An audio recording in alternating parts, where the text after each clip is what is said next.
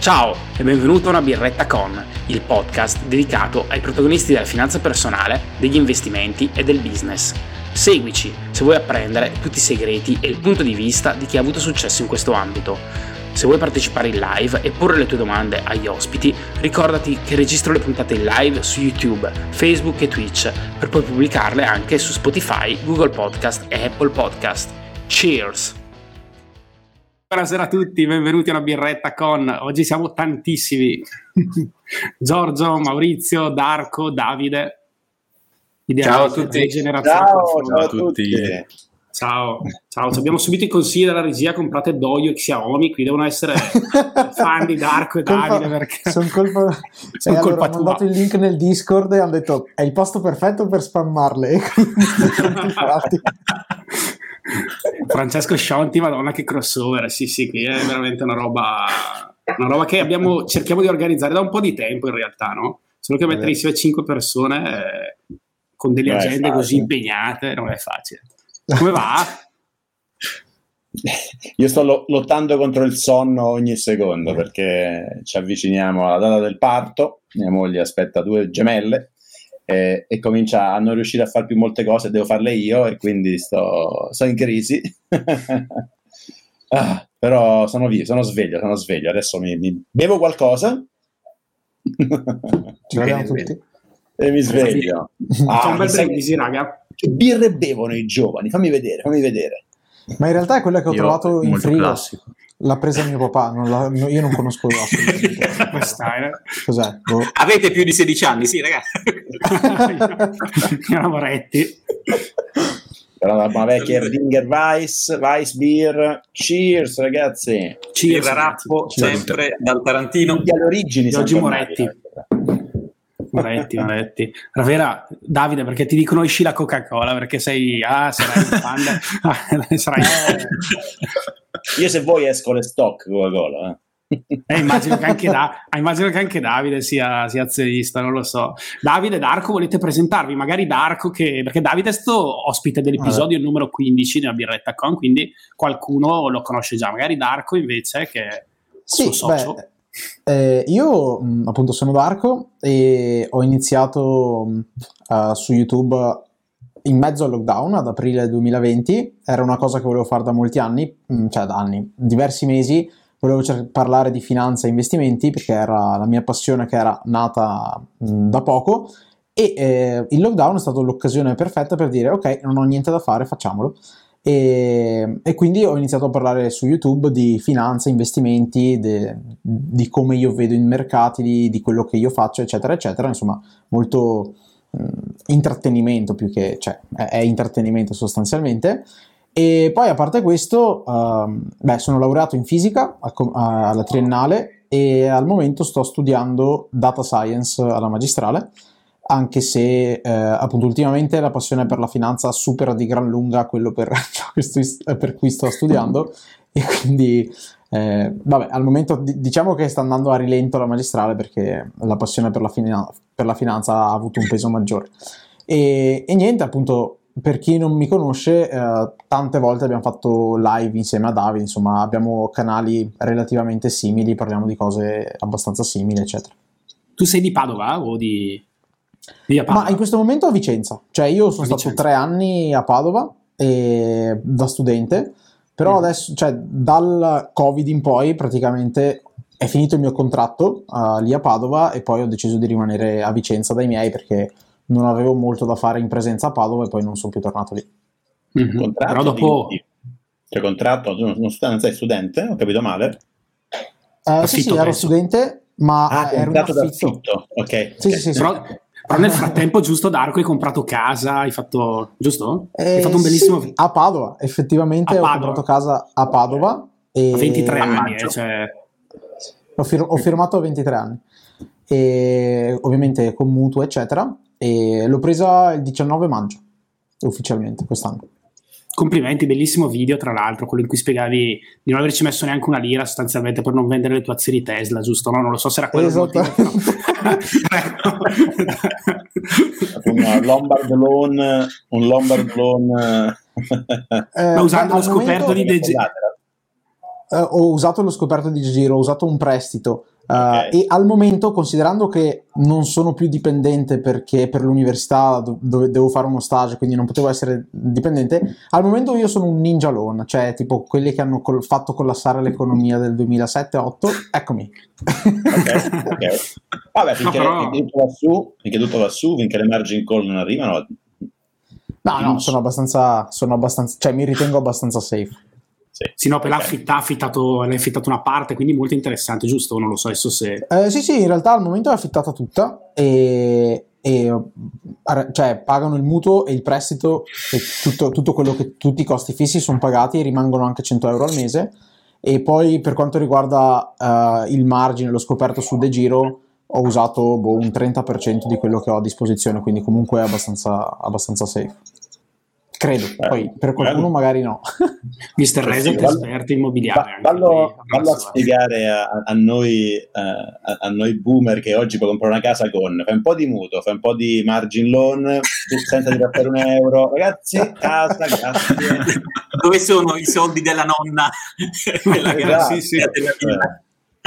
Eh, ma sì, no, infatti... questa è la meraviglia dei tassi a zero. Eh sì, quant'è il margine, quant'è il, il, il margine interest sul giro ad oggi? E 1,25. Così basso? Eh, come Interactive Brokers?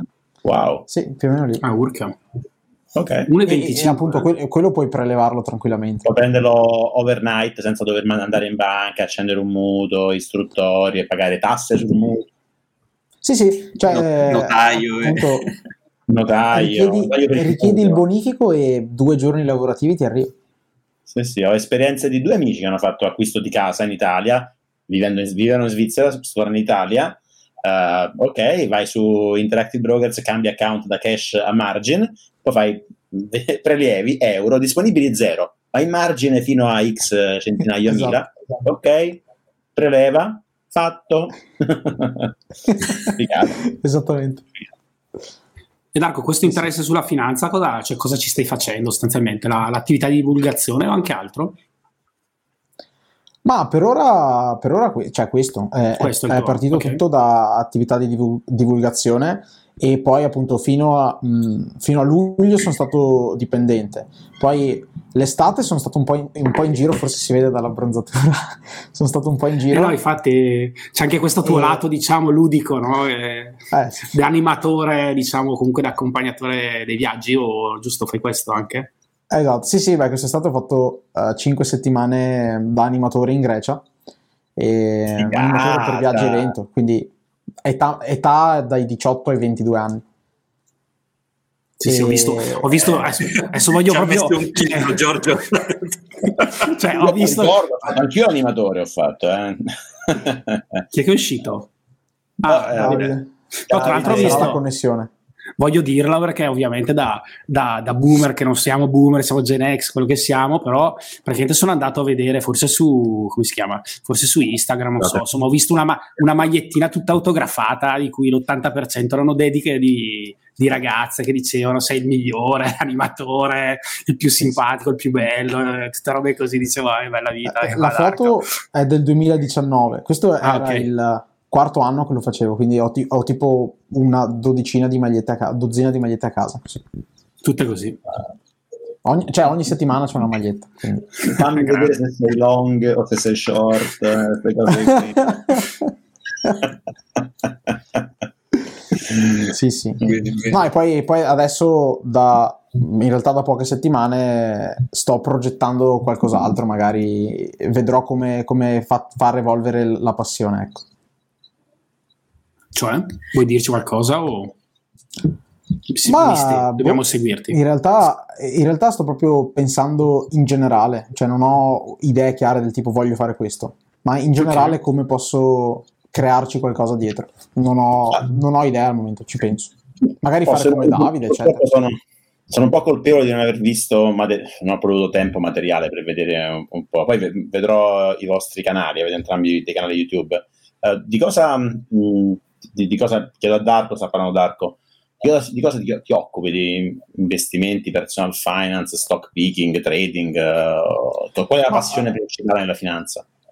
Ma la passione principale è stock picking, quindi stock tendenzialmente picking. parlo di azioni singole. Poi in realtà a me piace molto la visione macro dei mercati, quindi parlo spesso della Fed, eh, considerando che la maggior parte del portafoglio negli Stati Uniti, eh, per me personalmente i, mo- i, movimenti e le politiche della Fed sono molto importanti, okay. quindi quello è l'argomento principale.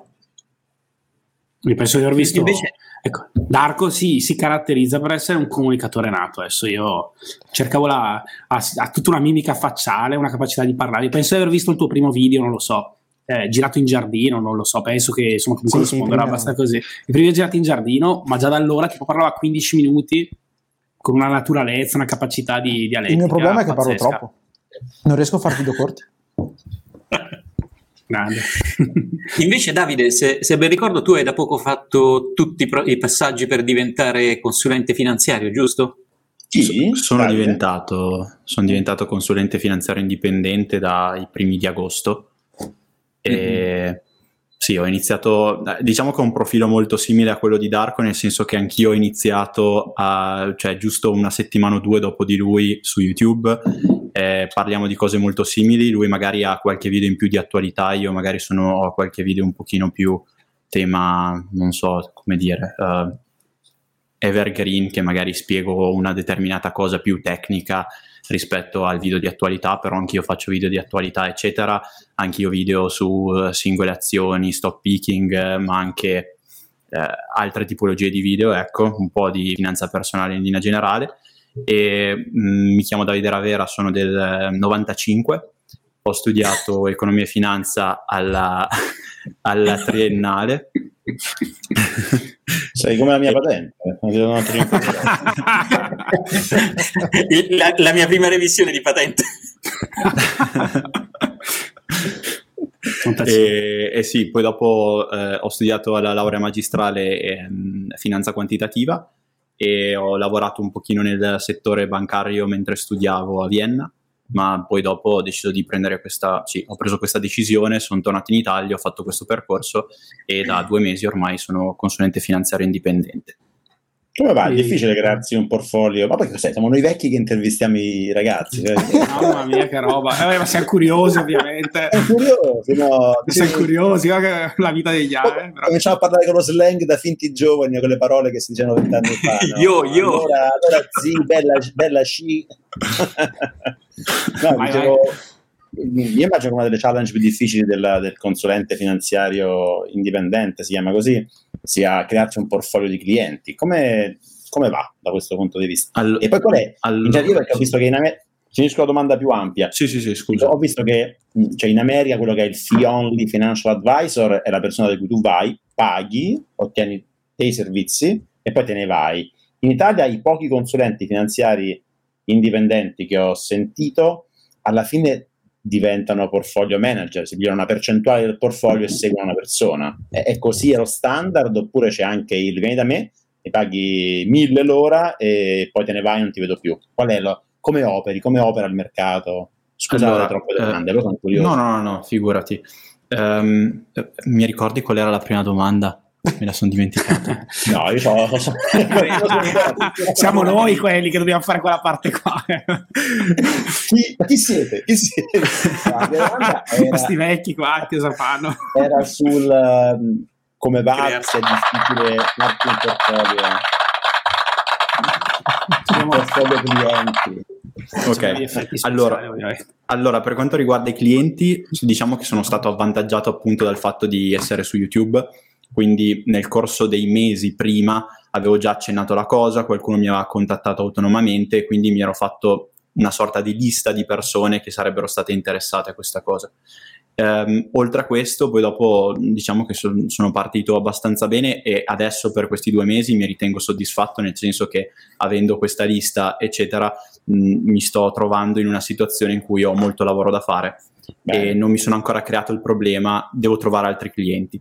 Ovviamente il portafoglio che ho costruito fino adesso non mi basta, cioè devo cercare di ingrandirlo e devo trovare altri clienti, però al momento attuale i clienti stanno arrivando e quindi non mi sto... Ehm, non mi sono posto ancora il problema se effettivamente un domani possa esserci questo problema o se i clienti possono continuare ad arrivare mm. così, vediamo un attimo. Ehm, per quanto riguarda invece il, la modalità, diciamo che la consulenza finanziaria indipendente è abbastanza libera, tra virgolette, nella modalità, nel senso che ci sono alcuni, puoi, puoi creare un contratto che è basato semplicemente ad ore, puoi creare un contratto che è basato semplicemente su una percentuale del portafoglio, quindi io do una determinata consulenza e prendo, non lo so, l'1% del portafoglio, dico una cifra a caso, o può essere basata anche sulle performance, over performance rispetto a un indice, eccetera. Questo dipende molto dalle preferenze del cliente e dipende anche da come imposto io un po' la cosa, nel senso che io cerco sempre di puntare piuttosto su una soluzione intermedia che è la percentuale sul patrimonio, più che altro perché la, la situazione di over performance performance è un pochino complessa, nel senso che poi dopo è anche difficile fare il bene del cliente e portare a casa le over performance, perché magari un cliente ha bisogno di una determinata tipologia di portafoglio e tu sei incentivato a fare le over performance e sono due cose abbastanza diverse. Quindi certo. la cosa migliore è sempre avere una parcella fissa però si può anche, cioè nel senso valuto a seconda dei clienti. percentuale del, del, del, portafoglio under management, insomma, quindi esatto. il cliente è un cliente che è ricorrente, non è un cliente one off, uno che viene, piglia la consulenza e se ne va. Okay, no, no diventi... però mm. c'è anche, c'è anche quella possibilità, nel senso c'è anche la possibilità del cliente che viene paga la, diciamo, la, la, parcella iniziale, poi dopo dice basta. Più o meno percentuali di mh, 1% era più o meno quelle cifre di cui parlavi, erano quelle più o meno realistiche oppure... Al, sì, diciamo che l'1% è la percentuale standard. Poi ovviamente se arriva un portafoglio da 50.000 euro o da un milione, le percentuali eh, okay. cambiano abbastanza. Ecco. Okay, Però grazie. diciamo che l'1% è per un patrimonio medio che ha una necessità media. Mm-hmm. Chissà quanto è un patrimonio medio in Italia.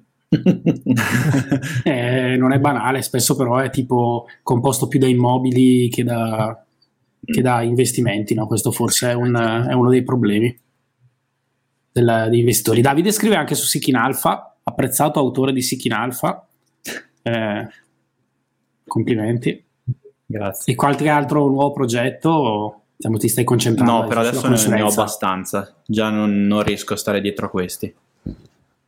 Eh, è bello vedere due giovani, diciamo, che hanno deciso comunque due strade totalmente cioè, autonome, no? quantomeno, voglio dire, hanno deciso di, di, mettersi in gioco sin da subito, perché come vedete voi, diciamo, i vostri coetanei spesso si schiantano un po', si scontrano un po' col mondo del lavoro, cioè perché forse noi avevamo, adesso non lo so se Giorgio e Maurizio sono d'accordo, però eh, diciamo che avevamo un pochino meno aspettative eh, diciamo, sul, mondo, sul, mondo, dopo rispetto a quelle che possono essere di un giovane d'oggi che, che è abituato un pochino alla perfezione e, e a, a, raggiungere grandi risultati. Forse eh, detto eh, così è brutta, eh, Giovanni. no, sarebbe sempre così, suona male.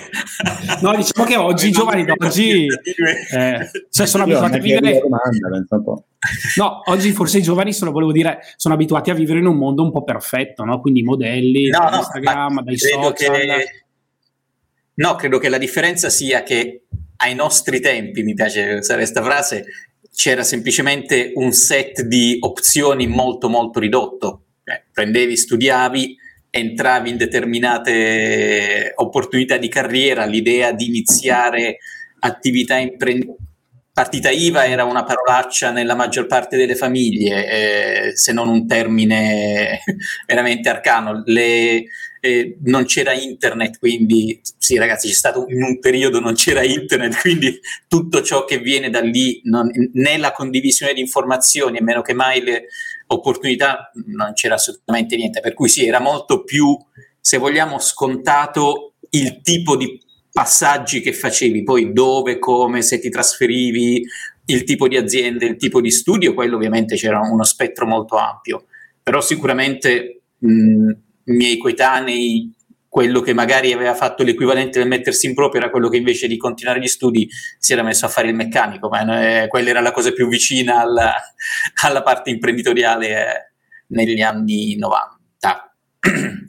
Quindi, mi immagino invece che per un giovane, la domanda era, cioè mi immagino invece che per un giovane oggi andare, che ne so, a fare uno stage retribuito male in cui entri e ti dicono fai le fotocopie, forse sia un pochino più no, sia eh, inace- sia inace- una... eh, però per noi adesso io non lo so se voi le avete fatte le fotocopie magari no però per noi cioè alla fine sai non è che non avevi grandi modelli tu andavi da tuo padre e dicevi papà ma è giusto che io ho fatto mi sono laureato ho fatto il master e tutto ho studiato la, mi hanno chiesto di portare sulla casa, eh, questo era vero, nel senso che quando il primo lavoro mi dicevano, eh, senti, non è che aiuti su, tu sei lo stagista, cioè è arrivata la carta della stampante, la porti tu su in ufficio, mi immagino, cioè, anch'io avevo grandi aspettative, nel senso che comunque l'università ti aveva formato ad avere un certo tipo di mentalità, no? quindi a ragionare da grande, da grande manager, però eh, erano un pochino più ridotte, no? oggi penso che con il, con il confronto dei social, con tutti i modelli, col bombardamento, per i giovani d'oggi la scelta sia quella, o mettersi in gioco totalmente oppure si fa fatica a entrare in un mondo, in un contesto un pochino tradizionale fatto di gerarchie che ovviamente cambiano ma che, che restano.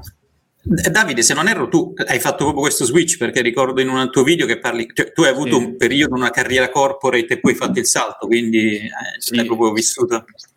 È stata, è stata un po' la scelta che, che ho, ho, fatto io perché um, mi sono trovato in una situazione che, ok, se avessi continuato a lavorare nel settore bancario sarei rimasto sicuramente a Vienna eh, perché mi trovavo benissimo come città e perché comunque le opportunità c'erano e il trattamento è molto diverso rispetto al trattamento che purtroppo abbiamo noi giovani, subiamo noi giovani qua in Italia, che sicuramente all'inizio è giusto che ci sia un pochino, tra virgolette, di nonnismo e che il giovane deve fare le cose un pochino più noiose, eccetera, perché il giovane deve comunque imparare tutto quanto, però anche il trattamento a livello contrattuale, economico è tutta un'altra cosa, nel senso che ho avuto dei coetanei amici che erano magari in università con me, che erano persone in gambissima e comunque hanno dovuto fare anni di stage prima di trovare un posto che fosse soddisfacente per loro e non è una cosa che secondo me è molto giusta, ecco.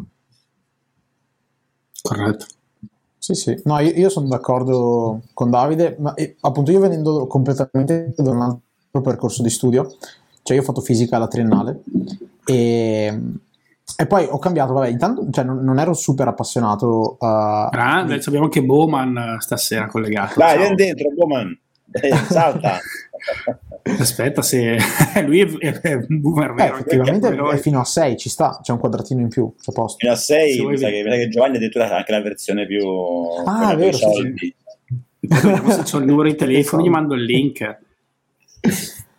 No, comunque eh, io, io, ho notato appunto uh, per chi ha studiato fisica e poi uh, che era compagno di corso mio, cioè uh, il 90% hanno cambiato, cioè magari si, si, laureavano in fisica e poi facevano altro, o comp- smettevano proprio, non studiavano niente alla magistrale, o facevano data science, physics of data, cose simili inerenti più sostanzialmente all'essere programmatore al, al mondo informatico perché poi cioè, già verso la fine del terzo anno avevamo visto che non, non, c'era più possibilità, cioè almeno restando qui o cercavi di fare un dottorato andando a sperare sostanzialmente, oppure dovevi andare a fare stage mm, che non ti davano niente e poi probabilmente comunque finire a lavorare eh, in maniera diversa rispetto a, cioè a fare altro rispetto a ciò che avevi studiato.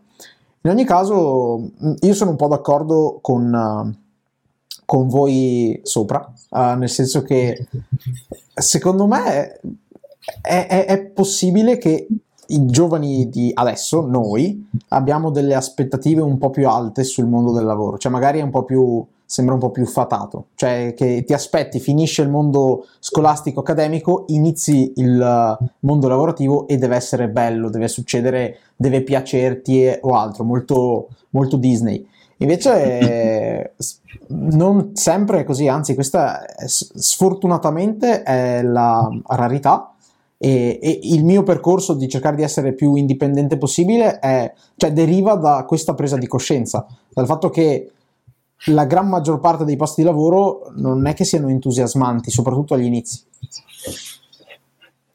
Sì, eh, questo sì, si unisce anche al fatto sia una certa ansia, no? da, una certa fretta, no? Forse è una riflessione che cioè, spesso i giovani hanno proprio fretta, fretta, beh, questa è sempre stata una caratteristica dei giovani, forse oggi ancora di più, no? fretta di guadagnare, ha fretta di, di ritirarsi, eh, cioè addirittura spesso... Ah, probabilmente è, è peer pressure, non è tanto fretta Cioè, ce l'avrei avuto anch'io se a 16 anni già vedevo su Instagram mm-hmm. altri 17 anni che stavano spaccando. Io a 16 anni vedevo 17 anni che si stavano spaccando di, di, di droga perché vengo da un quartieraccio di Roma, per cui non avevo grandissime, non avevo molta peer pressure. Quindi questo impatta sicuramente. No, verissimo. Perché da una parte è bello, eh? da una parte è bello avere un po' di pepe. Però vedo Dipende che... Dipende come ognuno lo gestisce. Sì. Vedete degli aspetti negativi in questo dei vostri coetanei, vi, magari le persone che vi seguono così? O...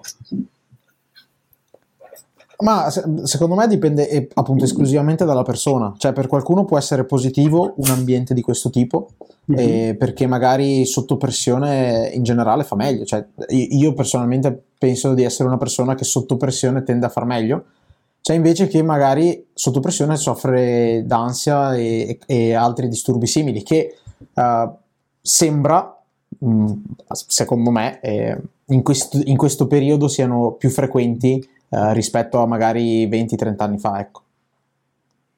Stamattina Mr. Rip ha fatto il suo podcast uh, sul burnout. Uh, adesso non so se veramente... mi ha mandato in burnout anche solo farlo perché ci ho messo 18.000 ore. Mi sta piacendo tanto i contenuti audio, però, però mi, sta, mi sta un po' stancando perché con l'audio voglio arrivare in fondo e fare anche l'editing da solo, no? Mentre con i video ci rinuncio, faccio le live perché sono pigro. Come ho visto che metti anche la musichetta adesso, fai delle cosine sì, carine. Presa... sì, sì, sì, ho parlato di burnout, non so se vogliamo parlarne, ma... no, eh, però... Roba da vecchio, roba da vecchio. No, consiglio a tutti il video perché beh, non è banale, non è banale nel mondo corporate, voglio dire, si parla, cioè il problema principale della società moderna è quello, sono la mental illness o comunque i problemi mentali, cioè tutta quella sfera di, di problematiche sono molto rilevanti, anche tra i giovani purtroppo. E penso che tutto questo mondo virtuale accentui, accentui tutto, tutto questa cosa. Sì, sì. Ecco, noi, noi tre però in comunicazione noi tre, tutti e tre sopra, abbiamo un blog. Voi due. Una roba da... Sì. cioè, quando ci rifletto, voi due mi sembra che non abbiate tutto ciò, giusto? Però abbiamo anche noi tre un canale YouTube, eh? Cioè... Sì, sì. Questo è vero. Poi te, Giorgio, sai, Davide, sai Davide, il, il, blog di Davide è Seeking Alpha.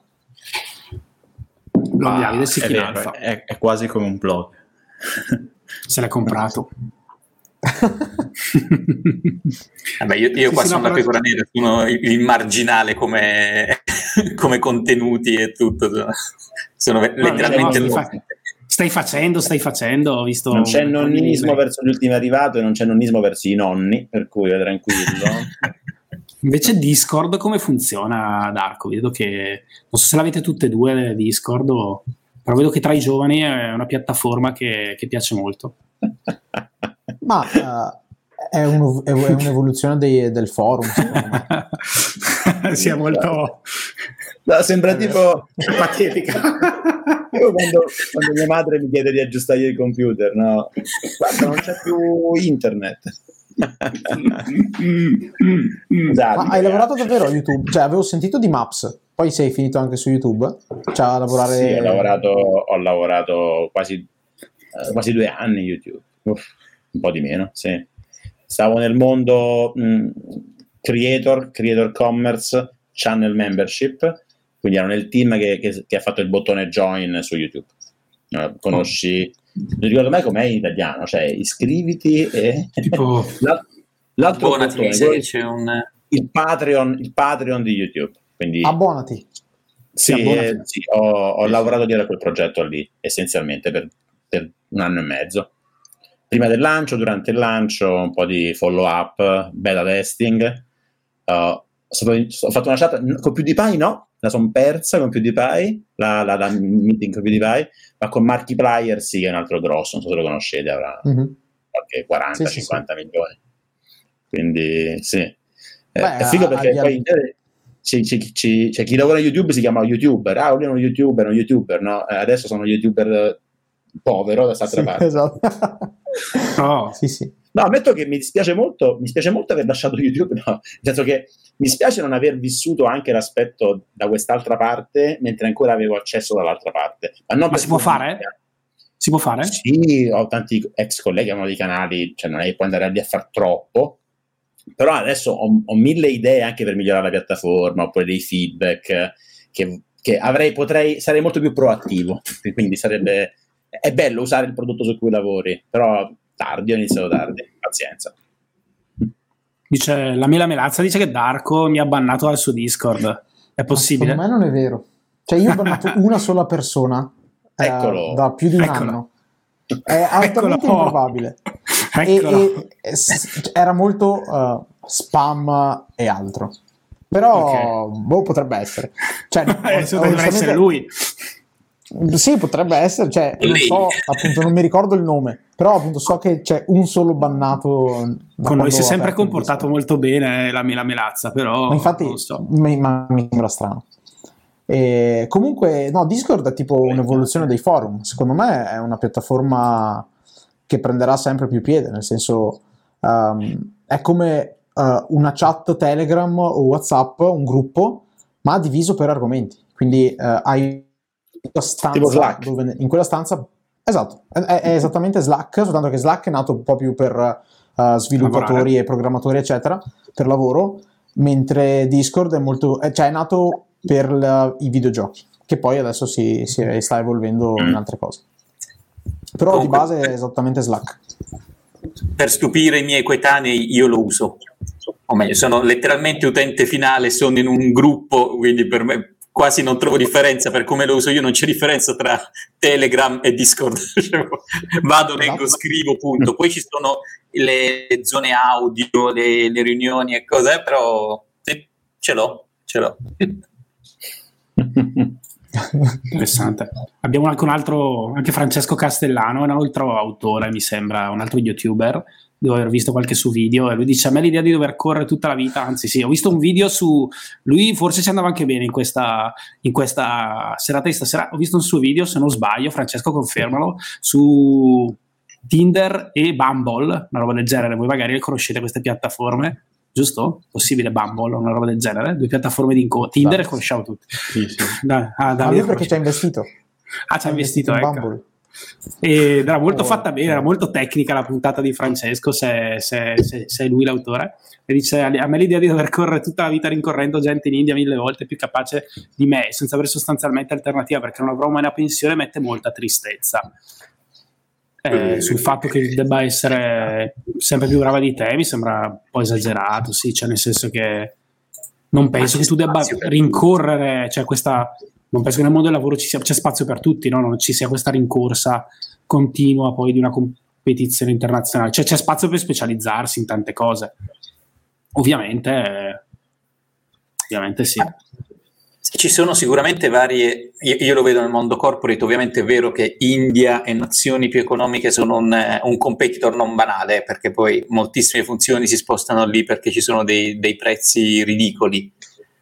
Però, cioè, soprattutto oggi, a meno che non dici io voglio trovare un lavoro che sia in un intorno di due isolati da dove vivo e in queste cose, allora sì, là inizi a restringere veramente il campo di azione, ma se poco poco sei dinamico con capacità, c'è spazio, assolutamente. Se, secondo sì, me dipende anche molto dal, dal settore, perché se, se, andiamo ad esempio a parlare del settore, settore, finanziario, magari banca d'affari o cose così, è una cosa molto più competitiva e dove appunto ci sono tantissime, tantissime persone che iniziano a prepararsi già dai 15 anni per questa carriera e c'è una, una rincorsa che è praticamente non dico impossibile per una persona che inizia a, a, pensarci quando ne ha 23, ma è molto difficile, magari ci devi arrivare facendo dei giri un po' diversi. Eh, però secondo me ci sono determinati settori, eccetera, dove sicuramente c'è molta, molta competitiv- competitività o perlomeno più competitività di quanto non ci fosse un tempo. Sì, sì, però cioè, raga, la, la, carriera nelle sue varie forme sono decenni, eh? cioè ci sono varie, varie opzioni, pivotal point e altre, insomma, eh, si, si, può costruire, reinventare, adattare. Se penso a cosa c'era sul mercato come profili di carriera vent'anni fa, già oggi insomma c'è un sacco di, di opzioni in più diverse e tutto. No, non sono molto pessimista da quel punto di vista. rispetto invece al work-life balance che va un po' di moda ultimamente, quindi equilibrio vita personale e carriera, come la vedete? Mm. Un po' corretto. Perché è un tema... Giorgio, qua, qua, mi sa che tocca a te rispondere. Cioè, mando, mando, in play 45 minuti di podcast uh, work-life balance. Mm. eh, un, po', un, po', un po' una chimera, nel senso... Dico appunto che in genere cercare il balance, l'equilibrio delle cose è, è, dire, è, la risoluzione della crisi di mezza età, credo. Eh, però immagino che dire, chi non ha ancora famiglie, genitori anziani, eh, tante, tante altre responsabilità, balance è lavoro come un pazzo e vado in palestra, va bene così. No, però non c'è più quella però vedo che nei giovani c'è un pochino meno quella, quell'attitudine o quella, quella, mentalità di lavorare come un pazzo, cioè c'è un, almeno le persone che, cioè quando io sono entrato nel mondo del lavoro, per me lavorare, cioè nel senso, lavorare no, un pazzo intendo su, su, cose proprie, immagino loro due qui ah, sotto. loro, loro su cose proprie, certo. Certo sono alternative a perdersi in attention deficit disorder e passare il tempo su Instagram e alla fine non concludere mai niente.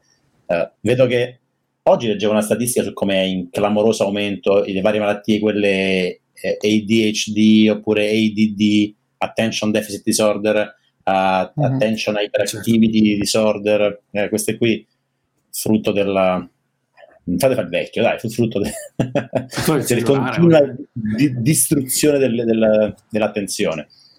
Quindi non lo so, oggi penso che anche il, il mettersi in proprio e lanciare un'idea propria è, è, è la cura verso la, la, dispersione dell'attenzione. Che poi dopo fra dieci anni sarà un problema perché uno va in, va in burnout per altri motivi, ok, però al momento cioè, chi ha la fortuna di avere una, un minimo una, una chiamata, una, una sorta di, di, qualcosa che gli piace, si sveglia la mattina dicendo sì, ho, sì, mille sì. progetti in testa su, in quest'ambito, cioè deve andare, deve spingere sull'acceleratore.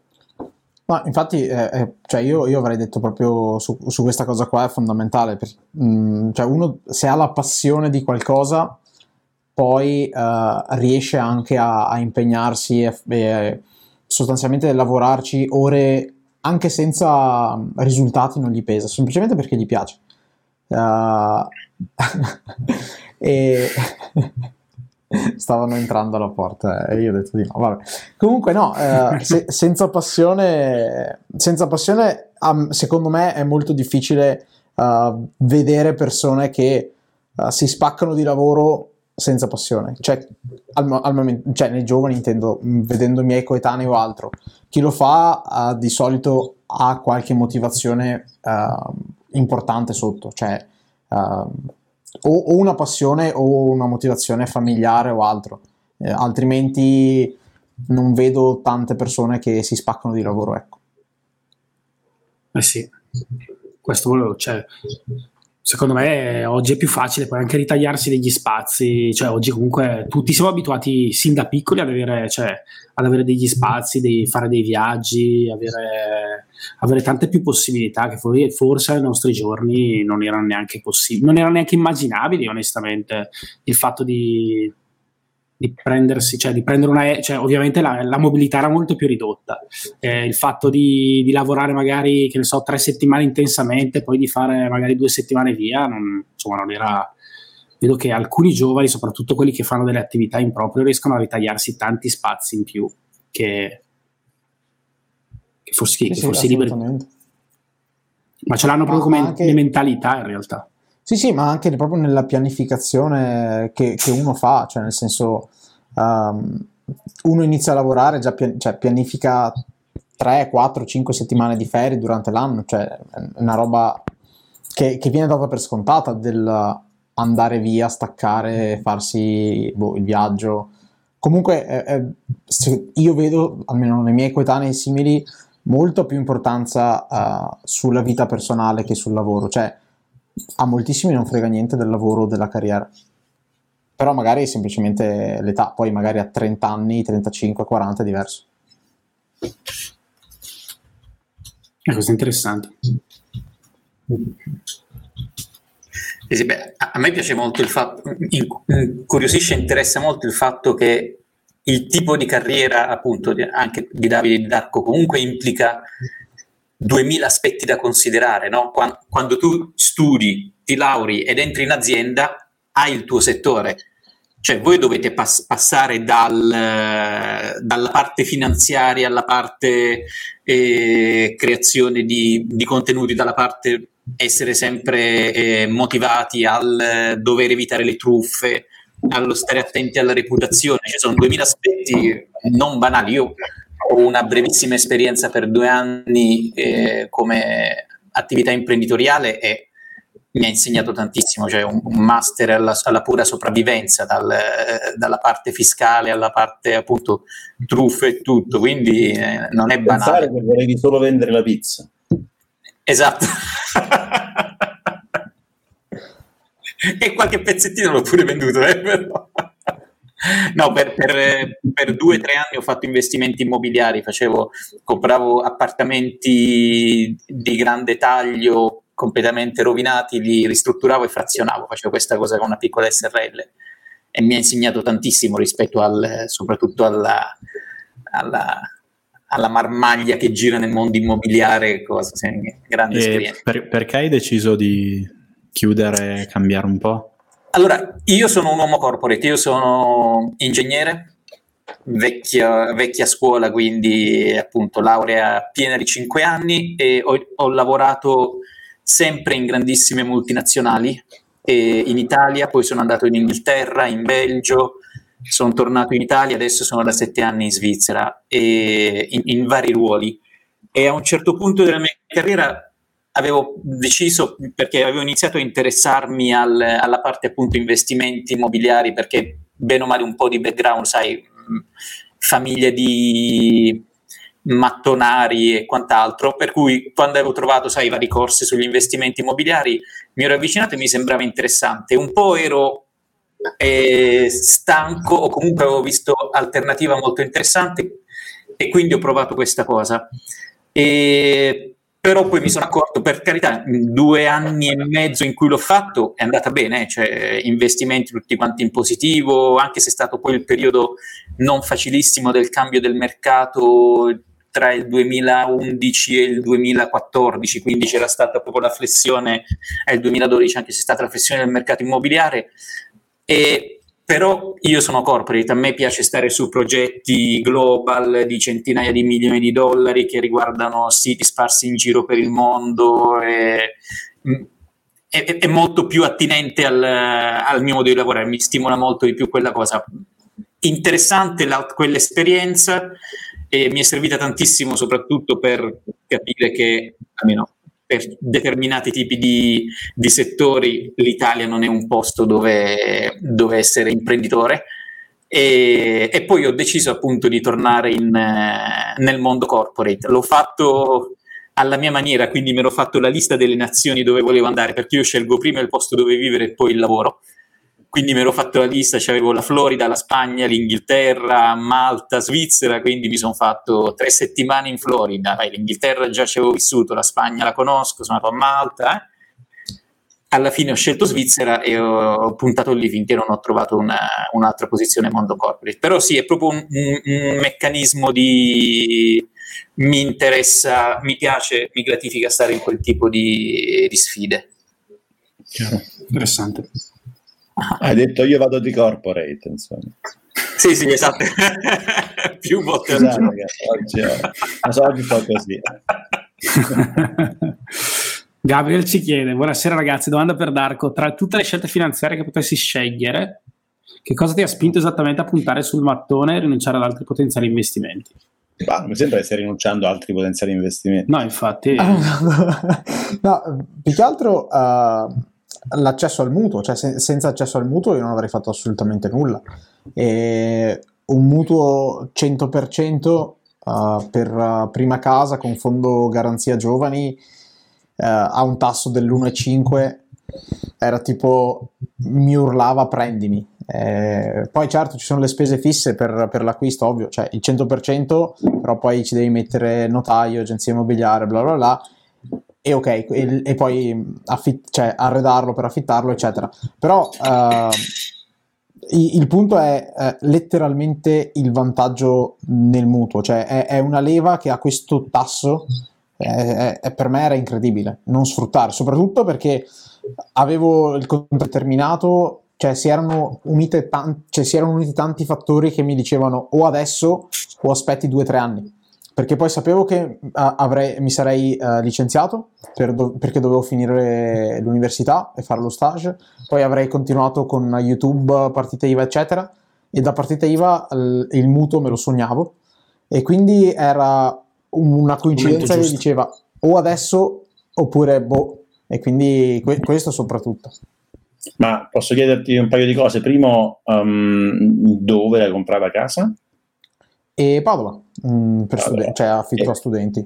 Poi, altra riflessione, per me il grosso del rischio oggi, anche se il mutuo lo danno a tasso zero, diciamo, mutuo a tasso zero, però se c'è un crollo, immo- le case sono molto gonf- gonfie appunto perché i tassi sono bassi, domani si alzano i tassi e casa perde il 50% del valore, hai, hai, un, hai una, un danno istantaneo, al di là che il mutuo è anche a tasso zero, quello è il problema principale, secondo me, al momento. Il rischio, il rischio principale. Eh, sì, sì, cioè, eh, ovviamente misurare, c'è il rischio che, che, che, possa scendere il mercato. Io personalmente mi aspetto che il mercato in realtà è, è, sia stato più o meno ai minimi, cioè 2018, 17-18 mi sembrano i minimi del mercato, almeno nella zona. Poi eh, il fatto è che il, il, prezzo della casa immobiliare a Padova è molto legato al, all'affitto eh, perché eh, viene, viene, affittata a studenti e, e, quelli sono ricorrenti. Non vedo uh, una grossa, cioè non, non, vedo come gli affitti possano scendere di molto. No, l'affitto vuole essere costante. L'affitto L'università vuole online, diciamo, dimezzare. Eh? Dico dal punto di vista eh, sì, matematico. Sì, però, la... No, no, certo, però ad, ad esempio già adesso con l'affitto che ho io sono a oltre un 6% rispetto al valore a cui l'ho acquistato. E anche se si dimezzasse, cioè non, non, vedo come gli affitti possano arrivare a essere il 12%, cioè possano dare un 12% di rendimento, perché mm. i, inizierebbero ad esserci investitori che comprano molto prima. No, questo è il good point, ma 6% netto lordo? E, ma considerando che è per studenti e quindi c'è tassazione agevolata, siamo attorno a un 6% netto, o sotto. Cioè, eh, se è lordo, poco sopra. Stai considerando anche eventuali fondi per ristrutturazioni? Cioè, ci, hai anche degli ammortamenti? Morosità, come ci dicono qualcuno. O 6%, ma è andato tutto bene quest'anno? Uh, no, uh, cioè, cons- consideriamo, cioè, considero che la casa è stata, costru- è stata finita nel 2011, quindi ehm, per i primi anni non avrà bisogno di grossi lavori e tutti um, è praticamente cioè anche all'interno tutte le strutture sono completamente nuove tipo caldaia, aria condizionata eccetera è tutto cambiato. Riscaldamento okay, pavimento quindi nei primi dieci anni non prevedo grosse spese. E poi mor- morosità ho tenuto conto uh, un pochino. Cioè, ma appunto, essendo per studenti è, è difficile rimanere, uh, cioè, che rimanga vacante. Poi può capitare che non paghino, certo. Questo, anche questo è, è, è il rischio. P- però anche lì, secondo me, sono i genitori che pagano e fanno da garante per gli studenti. Non è una famiglia che va a vivere e quindi se si trova in difficoltà uh, smette di pagarti, ma sono i, i, genitori che fanno da garante a un figlio che stanno mandando a studiare 3-4 anni e tendenzialmente la, i genitori, la famiglia ha pianificato quella spesa. Poi, ovvio, può sempre capitare, però secondo me, eh, da, da, tutti questi punti di vista, affitto a studenti è il rischio minore che ho trovato. Ecco.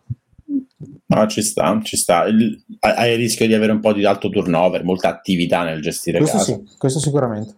Certo. Più di due o tre anni non penso che resterà mai nessuno.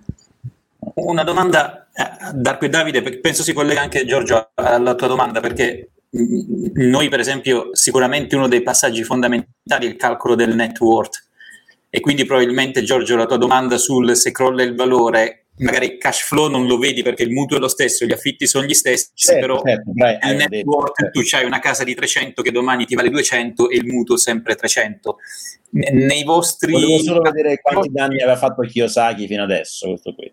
Eh, esatto, sì, tecnicamente. no, no, Kiyosaki non mi è piaciuto, devo dire. Ottimo, beh, perfetto, ok. Ok, ok. Avevo paura a chiedertelo.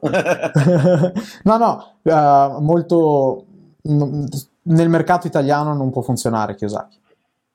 Mm-hmm. Eh, però lo, lo, comprano in molti eh, come, come, modello e tutto. No, infatti la mia domanda era se, se voi eh, usate come indicatore il net worth o vi concentrate più sul cash flow come appunto molti quadrantisti preferiscono fare. Perché non fanno figli perché Kiyosaki ha detto di no. Assolutamente net worth. Cioè del cash flow mi frega zero. Nel senso, se, se ho un'entrata minima mensile uh, va benissimo, altrimenti cioè, è deciso anche appunto nell'investimento io considero sempre il net worth. Uno dei motivi per cui in questo periodo non investo in dividendi perché non, mi sembra uno spreco fiscale. Ok, good point. Tu Davide? Sì, non, non, devo aggiungere nulla, nel senso che ho Cazzo, la stessa visione. Ma dietro, dietro Davide c'hai un manuale di diritto privato, adesso ti chiediamo, sì. Stai mettendo le mani avanti. Visto che c'è l'interrogazione adesso. Eh, ma so, io ho fatto una chiacchierata con un altro, uno dei pochi altri, so che sono piuttosto pochi consulenti finanziari autonomi, no? Um, proprio con tale Morra, forse lo conoscerai anche, abbastanza no. grosso nel nord Italia e forse anche a capo di, una, di un consorzio di consulenti, avrà 55 anni, 60 anni, non lo so, lo conosce anche Bowman, l'ha suggerito lui, non so se interviene. E mi ha detto, link, ma sono rimasto abbastanza uh, stupito da, da, dalla normativa, da, dagli oneri, da tutto l'aspetto, diciamo, normativo, insomma, di, di, eh, roba, roba veramente, sì, non è, veramente non tosta, è semplice. Tosta, tosta.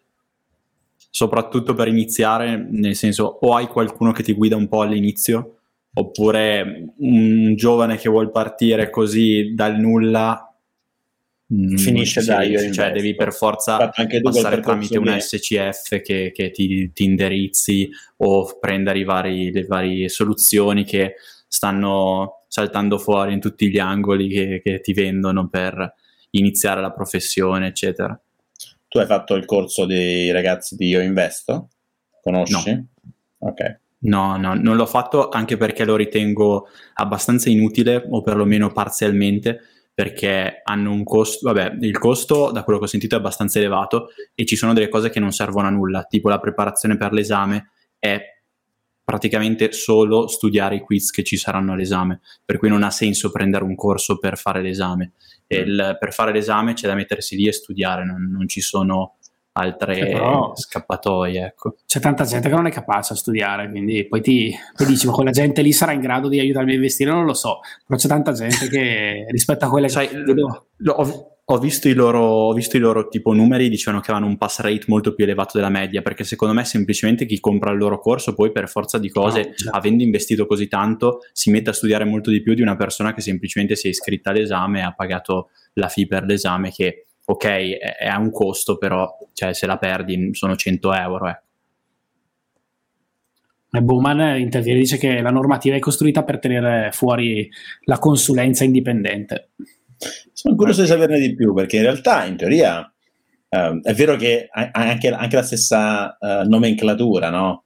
Sono consulenti finanziari autonomi, consulenti finanziari abilitati all'offerta fuori sede, promotori e consulenti indipendenti, ma avranno messo i nomi in modo che tutti siano allo stesso albo. Però... Mm-hmm. Uh, ma va, va. Uh, Entra okay. Bowman. Purtroppo entra, le banche entra, Bowman. Entra, vieni, vieni, che hai, hai da ran- rantare sicuramente. Ma anche almeno l'Italia ha diritto al 100% alla consulenza dipendente, chissà perché essenzialmente il business model è da mettere per, è mettere persone. Vabbè, certo, può cercare di vendere in scala industriale. Ma cercherete di coinvolgere altre persone nelle vostre iniziative o, o pensate di andare avanti in maniera autonoma?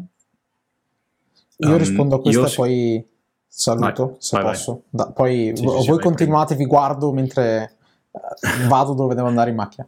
E comunque, eh, ah, sì, sì, metto l'audio, è un podcast praticamente. comunque, eh, no, io al momento penso di continuare da solo, nel senso, mh, mm, non penso di essere arrivato a dei numeri grossi per richiedere collaboratori.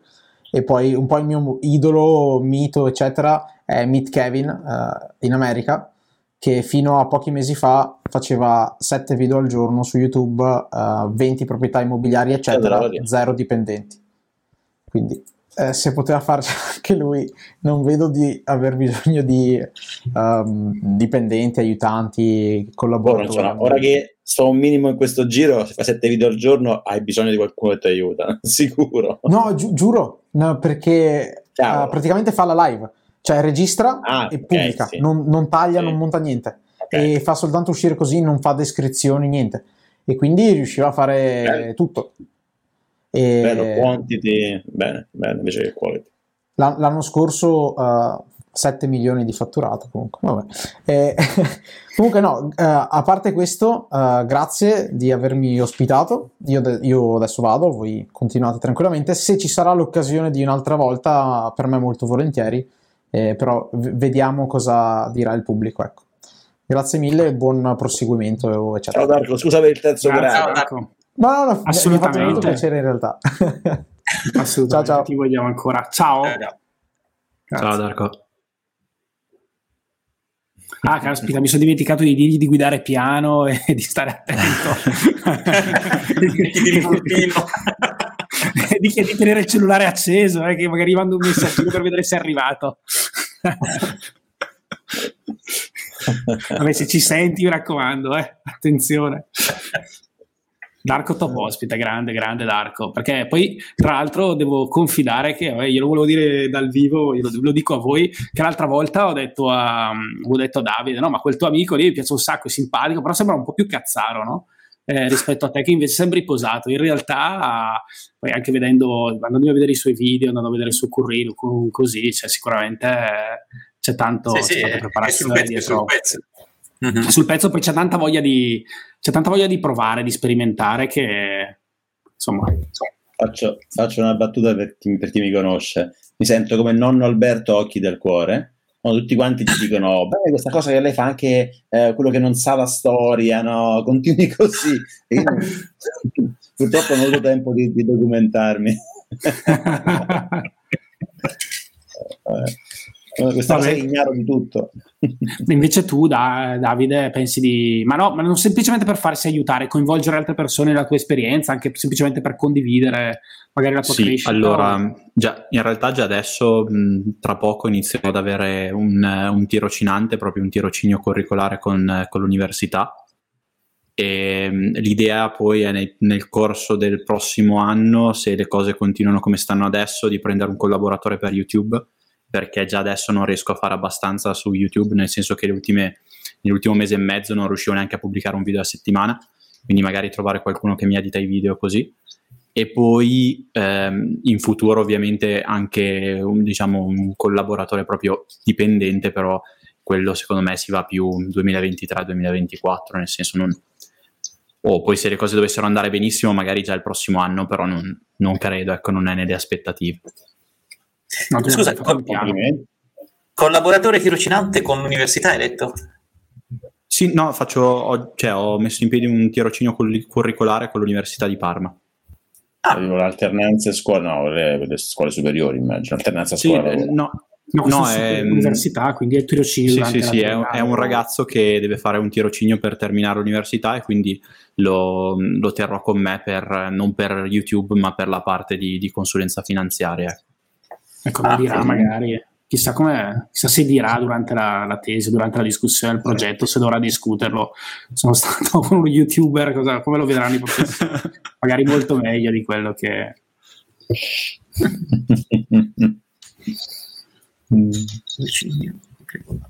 che dite? Giorgio, cosa farai questo mesetto? Stacchi un po'. Mi sa che sia un po' pieno.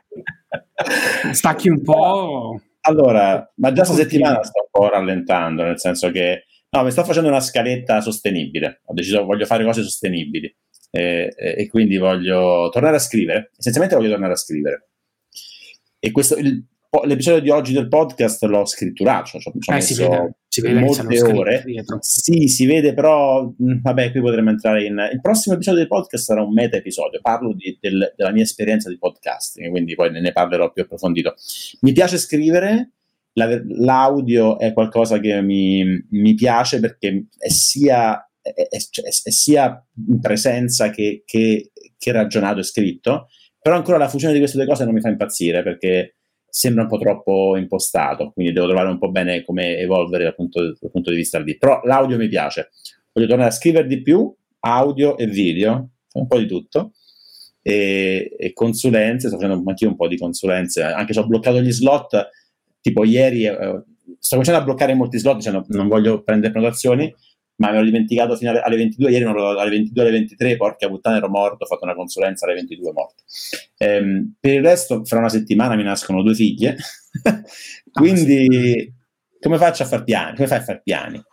No, però l'obiettivo è, a me piacerebbe tantissimo da qui a un mesetto, però non voglio prendermi commitment, eh, pubblicare una sorta di... Mi hanno chiesto in due o tre persone, tipo un ebook che però è una raccolta, diciamo, di, di posti sul passive investing che ho già scritto sul mio blog, essenzialmente, da prendere, mettere insieme, rivedere con gli occhi. Già lo so che ci perdo poi altre 180 ore a rileggerlo, a rivederlo, a fare eh, così, però più o meno una- un qualcosa, anche solo per capire come funziona il publishing. Invece voglio scrivere libri in futuro, voglio scrivere di più. Tornare a scrivere post sul blog, libri, e boh, non lo so.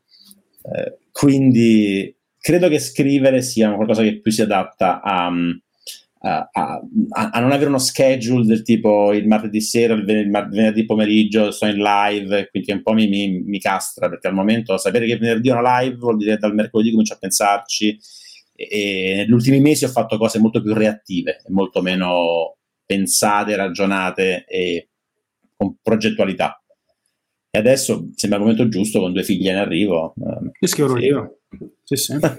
di scrivere un libro. Hai il tempo, diciamo. Vabbè, se ti svegli la Sì, notte e no. non riesci a dormire. Sì, sì, sì, sì. Eh, sì, ieri fino alle, tre, fino alle 3 di stamattina ho, ho editato il podcast e alle 7 stavo portando mia figlia al nido, quindi ho un- poche ore di sonno alle spalle, però vediamo un po', vediamo come evolve. Diciamo che da settimana, prossime due, due settimane starò veramente in, solo in ascolto delle bimbe. Vediamo come va, vediamo che succede. Mia moglie ha bisogno. Avremo parenti, viene su mia madre, tornano sui genitori di mia moglie. Sarà un casino. Sono- Tuo padre non viene, che avevo- ho sentito che volevi fare una puntata con tuo padre una volta. C'era Sì. l'ipotesi eh, che non, c'è stato ancora momento per, per- per- è pigro lui. Eh, io a Roma non, non scendo da, da luglio dell'anno scorso, è più di un anno. Ehm, lui non lo vedo da, da più di un anno, mio padre. Sta a Roma, ci vediamo, ci vediamo in call. però Lui è pigro, io non sono sceso. Eh, così. E quando salirà, adesso ho ho le bimbe, salirà, può darsi. Io a breve salgo in macchina e se vuoi me lo carico e me lo porto. ti, ti fa la testa così, mi pare, parla il tempo. Vabbè, qualcuno era preso. Federico Baldi, Mr. Tanto- Reset. tanto li conosce perché ha visto diversi dei nostri video, no? Conosce Eh sì, infatti ci dovevamo incontrare, poi non è, non è capitato però. Beh, può venire anche una birretta con tra bu- super boomers contro Sì, Esatto. Siamo a livelli Uno, due, tre. È colpa dei bot, eh? cioè, lì parliamo di bot tutto il tempo. Eh, caspita. E a te, voi, postali. e Davide ti Bot- manca bot tutta una narrativa, i buoni postali, eh, sì. Io ce li ho Dai, ancora. Sì, solo per sentito dire, ce l'ho un po'. Eh sì, quelle cose del lì. 2003, il 2004 che rendono il 6,5% e chi, li- chi li molla finché, finché non si scadono nel 2024 per cui Raddoppiavano, triplicavano, quelle robe lì un po'. Sì, sì, sì, però eh, eh, ci ho messo oh, 8.000 euro ehm, o 6.000, eh, stanno a 14-15.000, sì, sono, sono, sono bruscolini. A suo tempo era tutto quello che avevo, adesso sono, sono, sono briciole. Nel 2004, se azzecco i calcoli, Darko imparava a scrivere, non so tu, Davide, ero? Stiamo Io avevo, io avevo già perso il 50% con la dot com bubble. sì. Federico dice come fare bene carriera in ambiente corporate, come hai fatto tu Mr. Reset? Io ho fatto un mare, un mare di errori, eh, però sicuramente guardandomi indietro, a ti deve piacere il lavoro. Come sempre ci, ti devi fare... Mh, mm, sì, ti, ti, devi fare in mazzo, ma non necessariamente una logica di 2000 ore in ufficio e tutto, cioè ci devi mettere impegno in quello che fai e credo che una cosa importante sia, e quello l'ho capito tardissimo, è capire le politiche di ufficio, perché io le ho sempre viste in chiave negativa, no? Ah, io faccio il mio lavoro, non voglio essere coinvolto nella parte politica. Invece no, è una parte fondamentale perché è il processo che permette a certi progetti o certe iniziative di andare avanti e tutte non sono assolutamente tossiche o, eh, o sbagliate. Per cui prima capisci la logica del mappare gli stakeholders, capire chi ti può supportare, eh, a chi con chi fare attenzione in certi passaggi, a chi dare i resti, il famoso modo di dire romano, quello aiuta subito. E soprattutto la parte, io ingegnere, eh, ho capito tardi quanto sia importante, lo dico sempre, per esempio la comunicazione, imparare come determinati sia risultati o altro, mh, quando sono visibili eh, in un certo modo hanno hanno una possibilità, una visibilità sicuramente maggiore. Quindi quelle sono le cose su cui concentrarsi. Poi se si ha la fortuna di essere una, un'azienda che ha una cultura che permette mentoring eh, o confrontarti con persone più avanti, eh, quello è fondamentale. Però sicuramente leggersi tipo, mi sa che l'Harvard Business School aveva fatto un libro sul office politics, quelle cose aiutano, perché ripeto, non è la, la, la, parte sporca del lavoro, anzi no, è proprio il capire quali sono le regole di certi ingranaggi. Mm-hmm. Invece tu, Davide, eh, come stai pensando invece alla clientela e a come organizzare il tuo lavoro? Cioè, a un certo punto ti troverai con una serie di clienti che, che non sopporti oppure stai già pensando di filtrarli in qualche modo? Cioè, solitamente ci sono una, una, piccola, una grande parte di clienti che, no, che, una parte dei clienti che rompe le balle non rende nulla e poi una buona parte sana si spera insomma allora, eh, già adesso una piccola parte la sto filtrando per dimensione di portafoglio, non tanto perché non li voglia, ma perché magari non ha neanche senso per loro.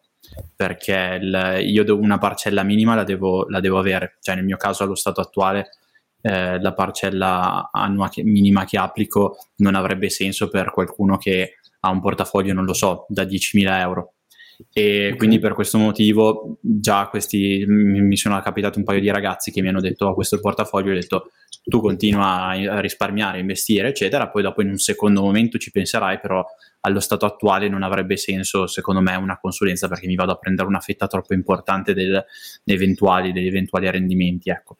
E, quindi lì una prima scrematura c'è. Poi dopo andando avanti, adesso eh, diciamo che ho delle tariffe molto standard, se mi trovo ad avere diciamo una saturazione della clientela, piano piano dovrò incrementare le tariffe per uh, riuscire ad arrivare ad avere una clientela che riesco a seguire, perché il mio obiettivo sarebbe di avere dei clienti che mi piacciono e che riesco a seguire. Poi ovviamente se sono anche troppi posso anche valutare appunto come dicevamo collaboratori eh, o eventualmente in futuro aprire un SCF con, con qualcun altro eh, qualcosa del genere. SCF è società di consulenza finanziaria. Ok. Interessante.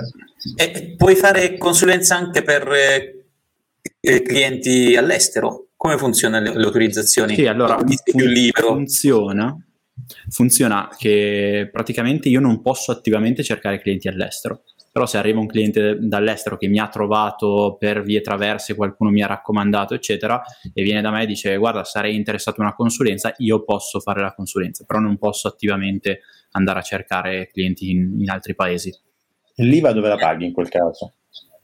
Che è sempre uh, so disastro in Italia o no? Non mi, non mi, sono posto ancora il problema, perché mm. al momento attuale non... Okay eh, sta soggetta a IVA, sì. È un casino, cioè al momento io uh, sto parlando... Soggetta IVA alla tua attività? Sì. Sì, sì, te- teoricamente sì, sì, sì, però io sono ancora, sono ancora forfettario, quindi non pago okay. IVA. E um, dopo, vabbè, mio papà lavora da un commercialista, quindi chiedo a lui. Se, se sono al di fuori della comunità europea non pagano IVA, per cui quello si risolve a monte. E beh, però nella comunità. Eh, ma c'è tanta roba fuori dalla comunità. Vieni a succhiare dal Canton Ticino. ecco, non avevo, non avevo, capito qual era il riferimento, certo, vabbè, lì ci sono grandi patrimoni peraltro, ma come invece come la, l'età è ancora un fattore che può inibire qualcuno da... cioè è ancora un fattore che per qualcuno viene visto come un punto critico, comunque voglio dire la giovane età può essere, può inibire... Immagino di sì, però, cioè nel senso, mi, per esempio il, um, il mio cliente più grande al momento attuale è un cliente abbastanza grande, poi ovviamente se vai dai, dai più grandi um, studi di, di, consulenza finanziaria sicur- sicuramente hanno dei clienti che sono 100 volte più grandi, però per la mia attività sono rimasto abbastanza sorpreso quando è arrivato e sono dei ragazzi della mia età, imprenditori che stanno avendo molto successo, hanno, hanno un'azienda in, in ambito software e diciamo che hanno dei, dei, capitali abbastanza grandi e quindi loro per esempio mi hanno dato fiducia. Eh, una clientela mediamente giovane. E poi sicuramente sarà, cioè per tanti, tanti diranno cosa, cosa va, va, vado a dare in mano a, a, pianificare qualcosa con questo ragazzino, così. Mm, eh, sicuramente può essere un freno, comunque io inizio e sono abbastanza soddisfatto di come sono partito e vediamo poi andando avanti. Ecco. Intanto faccio esperienza e, e continuo eh, continua a crescere la mia età, quindi piano piano non sarà più un problema. le, le tue tariffe sono, sono, pubbliche, le tue tariffe cioè non, sono non ho ancora visto. Le non, sono pubbliche non, oppure devono contattarti per... Eh, non, ho, non, ho, un tariffario più che altro perché non avrebbe senso, nel senso ehm, è troppo troppo dipendente dal cliente, dalla situazione, dalle richieste, dal, e quindi non mi piace avere un tariffario perché poi dopo so che non potrei stare molto fedele al tariffario. Ovviamente cerco di fare delle tariffe che sono ho un tariffario mentale e quando mi arriva il cliente diciamo che cerco di paragonarlo con altri clienti che sono arrivati e quindi faccio delle tariffe che hanno un senso, però ehm, avere un tariffario secondo me è molto mandami anche a cagare se, ti, se è troppo invadente. Tipo, io arrivo e ho un milione e mezzo, voglio dartelo a te per investire. Che, che, che dico, meno sbattimento possibile per me fai il pool più possibile. Cosa, quanto verrebbe a costare? O se è troppo uh, specifica o so. intor- uh, ti dico una cifra intorno, però ovviamente dovrei fare una chiacchierata magari 20-30 minuti, un'ora, cercare di capire meglio alcune dinamiche, poi magari faccio un preventivo un pochino più accurato all'incirca ti direi 10.000 euro, qualcosa del genere. L'anno, ok. Sì. Ok. Accetti? no, Io senza. Sei pure dirò, in Svizzera. Ma sai perché? ha tanti vantaggi, no? a un certo punto, alla fine ti disinteressi di tutta una parte, ti concentri eh, su, su, su, argomenti più alti, ormai tu i soldi, se ti stai staccando no? da, a quello che sono io.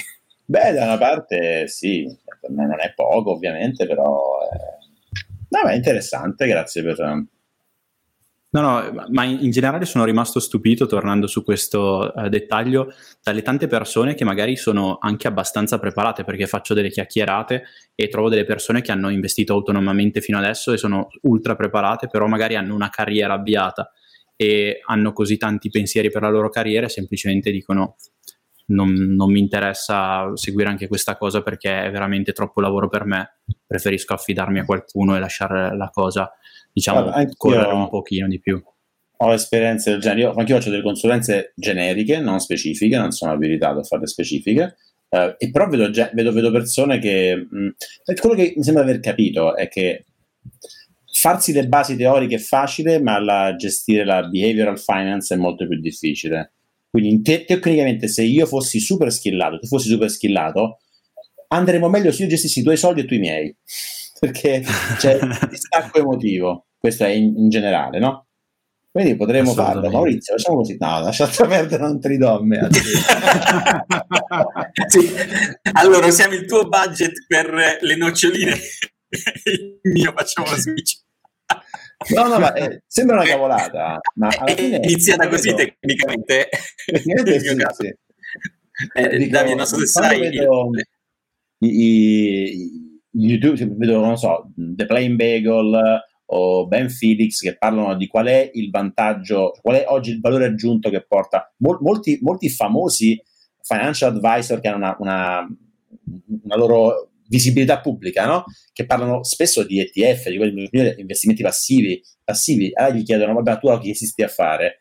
E però il vantaggio emozionale che ti porta avere qualcuno che è una, una frizione tra te e le cazzate eh, è, è, non indifferente, non indifferente. No, Ad esempio, sono, è sono vero che pure con, anche con un financial advisor, specialmente in Italia, perché so che non, non potete toccare soldi della gente, tu puoi dare solo segnali, puoi dire fai questo, fai quello, poi io faccio il cavolo che voglio. Quindi sono sempre esatto. one click away dal, dal, vendere tutto, dal comprare, a far cazzate, sono sempre io. Mentre in Svizzera è diverso, in Svizzera tu puoi avere il mandato di, di gestire i soldi di qualcuno, mm, però mm, anche se uno è one click away dal, dal fare la cazzata, se ha dato una, delega, in qualche modo dice: Beh, non è, non è colpa mia se faccio cazzate. Eh, me ne accorgo con i fondi pensione che sono investiti 100% in stocks e potrei con un click disinvestirli, però sono investiti con un robot advisor e, e quindi dico: Vabbè, stanno facendo cose interessanti, e, però quindi quelli lì riesco a essere più distaccato emotivamente, mentre con i miei soldi qualche volta sono tentato a fare cazzate. Quindi questo è, penso che sia ancora il, il grosso valore aggiunto della, di un financial advisor. Cioè, assolutamente, sono d'accordo, sono d'accordo anche poi, perché eh, molte persone poi dopo fanno la, il confronto tra financial advisor e, e, tariffe magari, non so, di Money Farm. Parlavo con, con una persona che è, diventato, che è, diventato, cliente e mi ha detto la tariffa di Money Farm è, è questa. Io gli ho detto sono due cose molto diverse. Cioè, secondo me il lavoro del, del, consulente finanziario deve essere innanzitutto anche quello di pianificatore, quindi iniziare ad avere un'idea di quello che stai facendo, di quanto puoi risparmiare, di come gestire tutte, tutti questi risparmi e come arrivare anche agli obiettivi che hai. Cioè, nel senso, puoi avere l'obiettivo di vita che magari è mandare la, tua figlia all'università, avere da parte questo denaro e cercare di raggiungere questo obiettivo piuttosto che cercare di battere il mercato, che è un'altra cosa e non, non è così semplice da fare come potrebbe sembrare. Ecco. Certo, certo, il planning ovviamente, sì. Um, se volevo dire una cosa mi sono dimenticato, cazzo. Anch'io. Però cosa ti distingue dalla concorrenza, visto che ce lo chiede Gabriel, eh, considerando l'alta competizione in ambito consulenza finanziaria? Perché vabbè, poi dopo ovviamente qui entriamo in lavori molto personali, quindi ovviamente i consulenti finanziari tra di loro non è che si assomigliano molto, immagino. Quindi cosa ti distingue dalla concorrenza? Eh, secondo me la, la, la distinzione è che io sono io e tutti gli altri consulenti sono Esatto, cioè non, non, siamo fatti con lo stampino, ecco. Quindi io magari sono una persona che va benissimo per determinate persone, mentre per altre sono un pessimo consulente. E questo secondo me lo si capisce solo andando a fare una chiacchierata col consulente e facendo determinate domande. Secondo me la cosa migliore da fare è sempre magari anche parlare con vari possibili, vari possibili consulenti e cercare di capire chi si sta interessando nel modo migliore ai tuoi effettivi problemi e cercare di, di valutare la persona con cui effettivamente c'è stato il miglior feeling, nel senso che si è andato nella direzione giusta.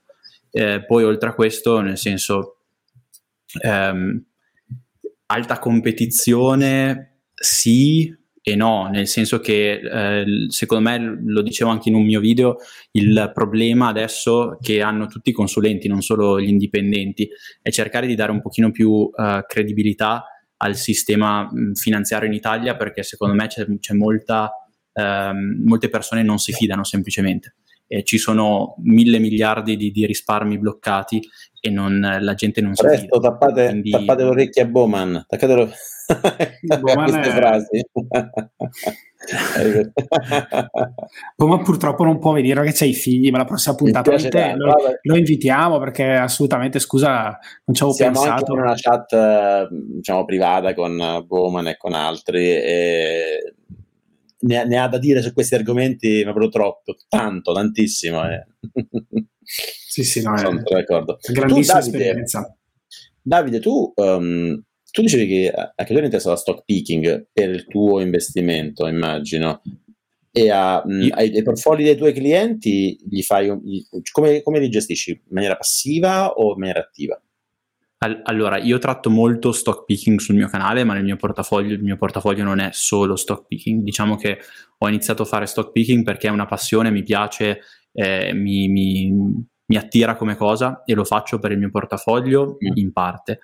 E per i miei clienti dipende dal cliente anche qua. Cioè eh, il, il, rapporto che sto avendo con tutti i miei clienti, anche dovuto al fatto che, ti, come dicevo, molti dei miei clienti sono anche abbastanza preparati è un rapporto molto bidirezionale, nel senso che io ho determinate idee e le sottopongo al cliente, poi dopo il cliente può dirmi guarda io preferirei andare in questa direzione, io preferirei andare in quest'altra e allora valuto a seconda del profilo del cliente, cioè se la, l'idea che ha il cliente può andare secondo me per il suo profilo possiamo procedere in quella direzione, altrimenti no. Eh, quello che sto facendo è se un cliente mh, specificamente mi dice voglio fare stock picking, qualcosa lo includo all'interno del portafoglio, ma il mio consiglio è sempre di avere una, una percentuale di portafoglio passivo, semplicemente perché è una garanzia, ti garantisce maggiore, maggiore diversificazione e eh, non è così semplice di nuovo battere il mercato, cioè non è una cosa scontata. Eh, scusami, lo stock picking su che criteri lo fai? Value investing? Eh, fon- fon- no, fondamentali, nel senso che magari ho anche aziende trend eh, che crescono tantissimo e che magari a livello di multipli non avrebbero senso, però è tutto, diciamo che la mia idea è che tutto deve essere spiegato da possibili numeri fondamentali futuri. A me sembra factor investing, quindi fondamentale, cioè come dire, uh, value investing e Momentum, no? Mm-hmm. Mm, più che altro solo, solo value. Eh, non tanto Beh, c'è anche Momentum, se dici che non so, aziende che non avrebbero senso per i, fond- per i multipli, lì non c'è per, value. No? no? no, no, non avrebbero senso per i multipli, però c'è fondamentali è una visione futura de, de, comunque ah, dei okay, fondamentali. Ok, ok. Le aziende tecnologiche con con alti tassi. Molto interessante il, il, commento di Luigi, anche se credo che forse abbiamo già risposto in qualche modo. Dice, sono più dell'opinione che bisogna gestire personalmente il proprio patrimonio. Trovo una fallacia, ovvero se non conosco la materia non posso valutare il consulente, quindi dovrei imparare dovrei per sceglierlo. E a quel punto autogestisco il capitale. Resta sempre il fatto, come dico io, io c'è l'avvocato del diavolo perché in realtà anch'io invito la gente a gestirsi i soldi per conto proprio però l'aspetto emotivo, come ho detto, è qualcosa da non, da non sottovalutare. Poi non è soltanto investire, non è soltanto gestire istantaneamente lo snapshot di come ho i soldi allocati oggi, c'è anche una questione di pianificazione a medio-lungo termine, eh, ovviamente immagino, però sto facendo eh, l'avvocato del diavolo, penso Davide avrà altre motivazioni. Sì, sì, sì no, come no. ti dicevo, sono per, secondo me la, i punti principali su cui un consulente deve puntare sono financial planning, punto psicologico e gestione anche del tempo, perché come dicevo ci sono dei profili che magari spendono il loro tempo in modo molto più proficuo rispetto a gestire il proprio capitale. Mm-hmm. C'è, c'è, anche però una componente, c'è anche la componente da, da considerare, stavo pensando, eh, Giorgio, proprio rispetto al fatto che a 40-50 anni hai l'energia e il tempo di crearti i tuoi principi e però se penso no, poi gestire stessa, la stessa mole di informazioni. Eh, Maurizio, che... Maurizio, Maurizio c'è, c'è... c'è il microfono che frigge tantissimo in questo momento, non so cos'è. Mamma mia. Vai, scusa, è sempre pessimo? Adesso va molto meglio. meglio. Ah, okay. Stai un po' lontano. No, lo bacio a breve. no, un po' più eh, lontano. Ah, no, stavo pensando anche alla parte età, perché 40-50 anni studi, approfondisci, decidi cosa fare, però se poi penso quando avrò 60-70 che magari la, l'indicatore di ricoglionimento aumenta o i bias eh, iniziano a fare chicchini pesante o mh, sono cambiate molte più cose rispetto a quelle che sono riuscito a tracciare probabilmente anche nel lungo termine, perché appunto quando si dice ah, il, tutta la pianificazione, i 40 anni di vita in cui devo fare questo, ma, ma che fai a 70-80 anni ti segui ancora il portafoglio, probabilmente sarei molto più rimbambito, quindi forse anche in quell'ottica bisogna a un certo punto imparare a sganciare e a, a collaborare in qualche, in qualche maniera. Chiaro, anche perché pianificazione non vuol dire solo accumulo, ma può anche essere decumulo, nel senso che ho un determinato capitale a una determinata età e so che posso utilizzarlo per determinati anni e so che voglio comunque magari lasciare un determinato capitale, non lo so. E quindi anche qua si può pianificare questa cosa. E, però sì, sono, sono completamente d'accordo. Come fai a non lasciare un cazzo? Nessuno è un'arte. Lasciare debiti di solito è anche meglio. ma, ma come fai a, in, a, tenerti in contatto allineato con i tuoi clienti? Cioè, cosa fai? Delle chiacchierate annuali, mensili, semestrali? Cioè, qual è il processo? Poi io dico, do tutto a te, poi cosa facciamo? Dobbiamo diventare amici, berci una birretta o... Eh, sì, de, diciamo che ci sentiamo con i clienti al momento attuale, tutti i clienti che ho, dato che ho iniziato due mesi fa, li sento quasi settimanalmente, più che altro perché non si può fare tutto in una volta, ma la prima volta devono registrarsi sulla mia piattaforma, dopo dobbiamo firmare determinati contratti, Easy dopo dobbiamo discutere del brava, portafoglio, brava. le prime... Quindi, esatto, quindi adesso con i clienti mi sono sentito settimanalmente, poi l'idea è trimestralmente, semestralmente, un po' dipende anche qua dalle, dalle esigenze del, del, cliente. Può sentirci può voler dire facciamo una chiacchierata a 15 minuti e finisce lì, o sentirci può voler dire cambiamo alcune cose, determinate cose nel portafoglio. Ecco. ecco ma 70-80 anni non si è su un'isola tropicale circondati da belle giovani donne, cioè ti occupi anche di questa tematica. Oh. Questo planning. Questo planning oh, è un planning che si può fare. Oh. Può essere un obiettivo, ecco, quando si va a costruire il portafoglio. Però, come dice Reset, vabbè, meglio lasciare il portafoglio lontano dal Viagra. Grande. C'è qualche. Beh, c'è, c'è Bowman che dobbiamo assolutamente invitare, secondo me, se vogliamo parlare di questi temi la prossima volta, eh, Davide, perché sicuramente è interessante. Sì, qualche tantissimo vedere anche, come dire, Bowman è, è, un consulente indipendente mancato perché secondo me sarebbe un ottimo, ma non vuole lanciarsi nel vuoto di questo. ma tu facesti un'intervista già con con eh, Bowman, no Giovanni? Sì, sì, sì, sì assolutamente. Sì, sì. Bravissimo, cioè comunque molto competente, molto critico dall'interno del sistema. Eh, ho visto che ha fatto tantissimi video poi ultimamente, non li ho ancora in watch later eh, anch'io. Sulla... Anch'io sì. perché comunque sono video impegnativi. So, sono molto interessanti sulla parte pensionistica, quindi anche collegato al commento che aveva fatto prima sul pensare ai pilastri, ha fatto un confronto dettagliatissimo delle varie opzioni disponibili, molto molto interessante.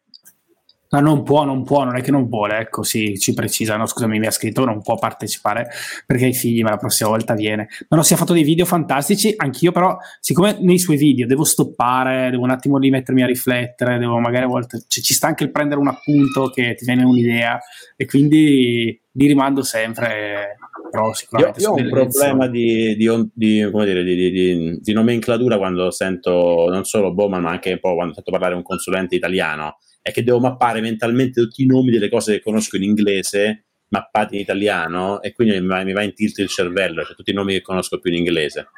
E quindi, aspetta, questo significava... Bello l'intervento a patticchiari che hai fatto, cioè, c'è, c'era anche stato un paio di eventi così sul, sulla traduzione, però... Sì, cioè non bello, bello l'ultima puntata. Eh, non l'ho ancora vista, caspita. Sono stato in televisione. Ma nella... Sì, cioè, sei stato in studio oppure nei video? in studio? Sì, sì, ah, ok, allora andrò a vedere. Andrò a vedere, andrò a vedere. Sì, dipende, era equivalente in italiano di io sulla prima serata della Rai 1 con di fronte il presidente dell'ABI. Più, più o meno, questo era, era, era il... Sì. Tutto quanto svizzerizzalo, Svizzera italiana, quindi fai dividi per cento, però è più o meno così. Quindi dice Bowman che però voglio dire... Comunque la mia risposta a chi, dirigente, me lo chiese, sei neurochirurgo se sai operare il cervello, anche se poi lavori in pizzeria. Quindi io sono consulente indipendente da vent'anni. Poi, poi bisogna vedere cosa deve fare per usare il calendario, ma la formazione è quella per scelta, grande. No, no, ma assolutamente. assolutamente. Grande. Davide, però c'è, una, c'è, un dubbio solo sulla vostra scelta, così, o sulla tua scelta più che altro. Cioè, nel senso che eh, giovane, molto intraprendente, una carriera, cioè un'attività di divulgazione con molto successo e una dimensione quindi molto cioè comunque subito grande pubblico, per poi passare a un'attività che invece si concentra su un pubblico diverso, sul costruire un piccolo, un piccolo gruppo di persone, di clienti. Eh, sono attività un po' diverse, no? Eh, avresti pensato che ne so, a magari una startup, avresti potuto pensare a una startup eh, tipo Moneyfarm o piuttosto un, un servizio di consulenza finanziaria indipendente su larga scala. Eh, non so se te lo sei sono, chiesto sono d'accordo, nel senso che non, non, sono due cose che sono proprio connesse. Il fatto di operare sui social mi dà un pochino più di visibilità, questo sicuramente mi aiuta, però quello che ho iniziato non è niente di veramente connesso. Poi quello che, che succederà andando avanti è, è, tutto da vedere, nel senso che può diventare una cosa su larga scala, però ovviamente adesso, per adesso no. Ok, vuoi dirci anche qual è la FI minima, che così magari ci facciamo un pensiero? Scusa? Ah, minima. Sì. Eh, intorno ai 500 euro. Ok, ci può stare. Quindi vabbè, un capitale 50.000 euro possono andare bene. Però al, allo stato attuale, nel senso certo. a chi faccio questa FIA, una cosa che metto in conto è che al momento attuale sono, sono nel regime dei minimi addirittura. Quindi man mano che, che salgo e vado in altri altre situazioni ovviamente dovranno cambiare anche le tariffe. Certo, ma si spera anche che chi, dire, chi, ti affida oggi il patrimonio siano dei giovani che poi dopo piano piano crescono e diventano esatto, esatto. multimilionari. Adesso mi sono perso un po' di chat, eh, tipo questa di Luigi che dice la mia osservazione era più sul fatto perché a mio avviso la non emotività sui mercati è data dalla conoscenza e se delego la gestione sarò meno preparata a scenari avversi di mercato. Mm. E quindi voglio dire, però chi ti segue teoricamente dovrebbe essere preparato, no? Eh, la non emotività è data dalla conoscenza. Io non sono sicuro che la non emotività sia data dalla conoscenza, eh. non lo so nella vostra esperienza, però eh, anche conoscendo l'emotività, se ce l'hai, ce l'hai puoi imparare a gestire. Un po' quello che diceva Giorgio prima, no? dello, dello switch. Eh, ah, gli ho, gli ho risposto. Per non superare parenti è esattamente quello. Ah, certo. Scusami, Luigi, non hai idea di come reagirai quando il patrimonio sarà X, vedrai un crash dell'Y, parlo per un amico. Chiaro, più cresce il patrimonio, quando diventa importante. Poi secondo me dipende molto anche dalla persona, cioè ci può essere la persona che è molto distaccata anche col proprio patrimonio, cioè la persona che magari non è distaccata né col proprio né con quello degli altri, pur essendo comunque mm. eh, una persona preparata a livello tecnico, quindi è molto molto dipendente dalla persona, però ovviamente uno deve sempre cercare di restare il più eh, diciamo essere il meno impulsivo possibile, ecco, soprattutto quando parliamo di queste cose, ma okay. in generale. Poi immagino che, cioè in teoria, adesso faccio un po' di... uh, um, tento un attacco. uh, in teoria, in in, in, giusto per, per, per, così, per, fare un po' di probing, dico, in teoria un consulente finanziario uh, autonomo, indipendente, è titolato a fare esattamente l'interesse del, del cliente.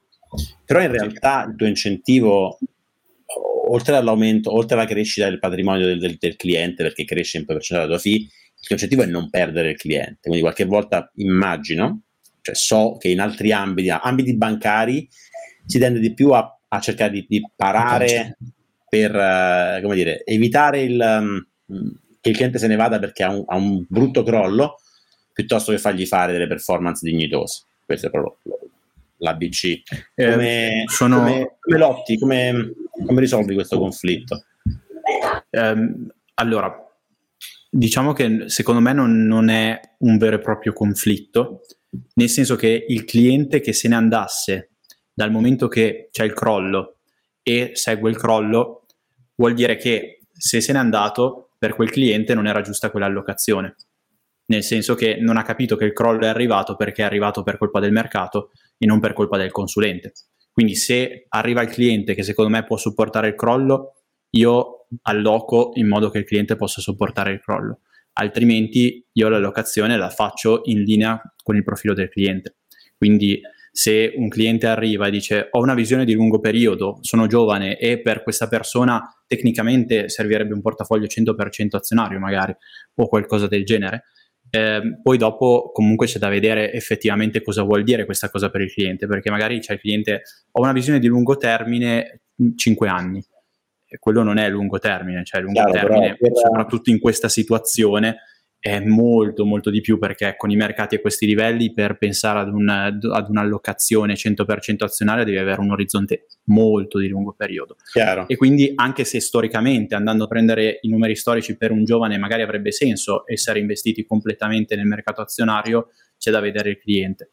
E se il cliente ti ripeto se, se se ne andasse per, per, via di un crollo vuol dire che ho sbagliato qualcosa io perché effettivamente non, non era la, l'allocazione giusta per quel cliente per quello, per quello, che so da un minimo di insider information, i questionari delle normative MIFID sono praticamente il nulla. Quindi, diciamo, capire quello che il cliente può permettersi, eh, te ne accorgi dopo che ha già perso il 30%. Cioè, credo che sia difficile. Ad oggi sia difficilissimo stimare la vera, reale propensione o avversione al rischio di una persona Voglio dire che i consulenti, che i promotori finanziari sono incentivati ad alzare i coefficienti di rischio perché devono vendergli più monnezza alla gente, no?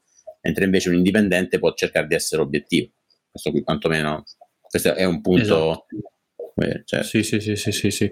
No, sono d'accordo. Cioè, sul MIFID i questionari, oltretutto, i questionari MIFID n- non esiste un questionario univoco, quindi ognuno può implementare il questionario MIFID a modo suo. Per esempio, io mi affido a una determinata piattaforma da consulente e ho il loro questionario MIFID, ma se scarico il questionario MIFID della NAFOP è diverso e quindi magari posso avere due profili anche diversi da questi due questionari. Secondo me il mio compito è cercare di conoscere veramente bene il cliente prima di costruire un portafoglio e non basarmi solo sulla MIFID che semplicemente mi mette magari qualche paletto, ma devo, devo cercare di capire il cliente a tutto tondo. Mm. Dice Bowman da saggio, la conoscenza del cliente, tu e lui l'apprenderete negli anni perché lui non conosce il suo reale profilo, oltretutto questo nel tempo cambia, non è una scienza molto esatta in questo. Sei d'accordo Giorgio? Io sono d'accordo. Uh, assolutamente sì, assolutamente sì, assolutamente sì. Uh... Sì, sì sono, sono, d'accordo anch'io, cioè nel senso, eh, ovviamente è un misurarsi un pochino a vicenda andando avanti nel rapporto poi ovviamente il, devi essere il più bravo possibile a cercare di capire il meglio possibile il cliente, ma non è una cosa che facciamo mezz'ora di chiamata e io già ti conosco perfettamente, ma sicuramente è una cosa che puoi bilanciare nel corso del tempo se hai il rapporto giusto col cliente. Ok. Questo è qualcosa che, ci ripeto di dirlo un'altra volta, eh, io metto sempre al centro, come quando faccio anche decisioni economiche che involvono altre persone, um, quali sono gli incentivi per, per, gli altri partecipanti? Tutto qua. E in questo qui, um, se vai dalle banche, uh, gli incentivi sono molto... Se vede qualcuno che non è pagato da te, l'incentivo di quella persona è o fare gli interessi della banca e quindi tenerti più a lungo possibile anche con risultati scadenti, o fare gli interessi propri e quindi venderti monnezza che dà più alte commissioni a lui anche se tu fra due anni molli la banca. Quindi diciamo che hai vari conflitti di interesse nel consulente autonomo puoi solo immaginare che il conflitto, come dire, l'interesse del consulente autonomo è quello di massimizzare i propri profitti, che è abbastanza allineato con uh, massimizzare i tuoi, abbastanza. Sì, sì, sì. Cioè, massimizzare i profitti secondo me vuol dire soddisfare il cliente, perché se il cliente ecco. è soddisfatto massimizzi i profitti, però ovviamente magari il cliente potrebbe fare meglio in modo differente, ecco, non... Bowman che probabilmente ha, ha esperienza, è con, noi, noi, ecco se noi. mettiamo un, un, un text speech c'è anche Bob. sì, sì, potrei la prossima volta lo mettiamo virtuale, tipo. Ti consiglio, mettiamo anche la parrucca così più. Ti consiglio di tenere una relazione scritta su tutte le reazioni del cliente e i vari appuntamenti negli anni. Io ho fogli Word con una sorta di diario personale. Eh sì, assolutamente. Sì, adesso CRM si fa, facciamo diversamente, dai, usa, usa Rome Research, Obsidian, così incroci le cose, dai, cos'è i fogli Word? Svecchiamoci. No, però sono completamente d'accordo. Cioè, è una cosa che ho misurato già in due mesi. Mi sono trovato a un punto che avevo una chiamata con un cliente che avevo già sentito. Ero, oddio, qual era questo, questo, quest'altro? E quindi magari mi è capitato un paio di volte usi? di rifare. Che strumenti usi per gestire? Per, per, adesso mi sto davvero sto utilizzando Word, mi sto segnando delle note per ogni cliente mm. sui punti che secondo me erano più importanti per ogni chiamata. Poi magari in un secondo momento dovrei utilizzare altri strumenti. Ho sentito parlare tantissimo ad esempio di Notion, eh, però non, non, so se è lo strumento giusto per questa cosa e magari dovrei iniziare ad utilizzarlo, ma sono ancora molto basic, nel senso che mi prendo delle note così un po'. Cosa che stai per chiedere? Quindi dice, Francesco dice, dai Giorgio, so che stai per chiederlo. Giorgio parte con Roma. Roma Research. Eh sì, ah, non, è che, devo, non, è che, devo, oscillarlo. Per quanto tu sia azionista, diciamo. No, no, no, azionista, un private equity holder di 1500 dollari di Rome Research. Beh, Notion però è carino, è, è sì, no, più facile. Notion è una seria, eh? Notion ha 5 billion di market cap, mentre invece Rome sta sui 200 million di, di, di, di market evaluation. Notion sia ancora private company anche loro. Sì, sì, private company, però sì, assolutamente in crescita. Maurizio, ma tu invece, attività di content creator, visto che a un certo punto son, sono entrato su YouTube, c'erano tipo sette video tuoi nuovi, ho messo... Ma io...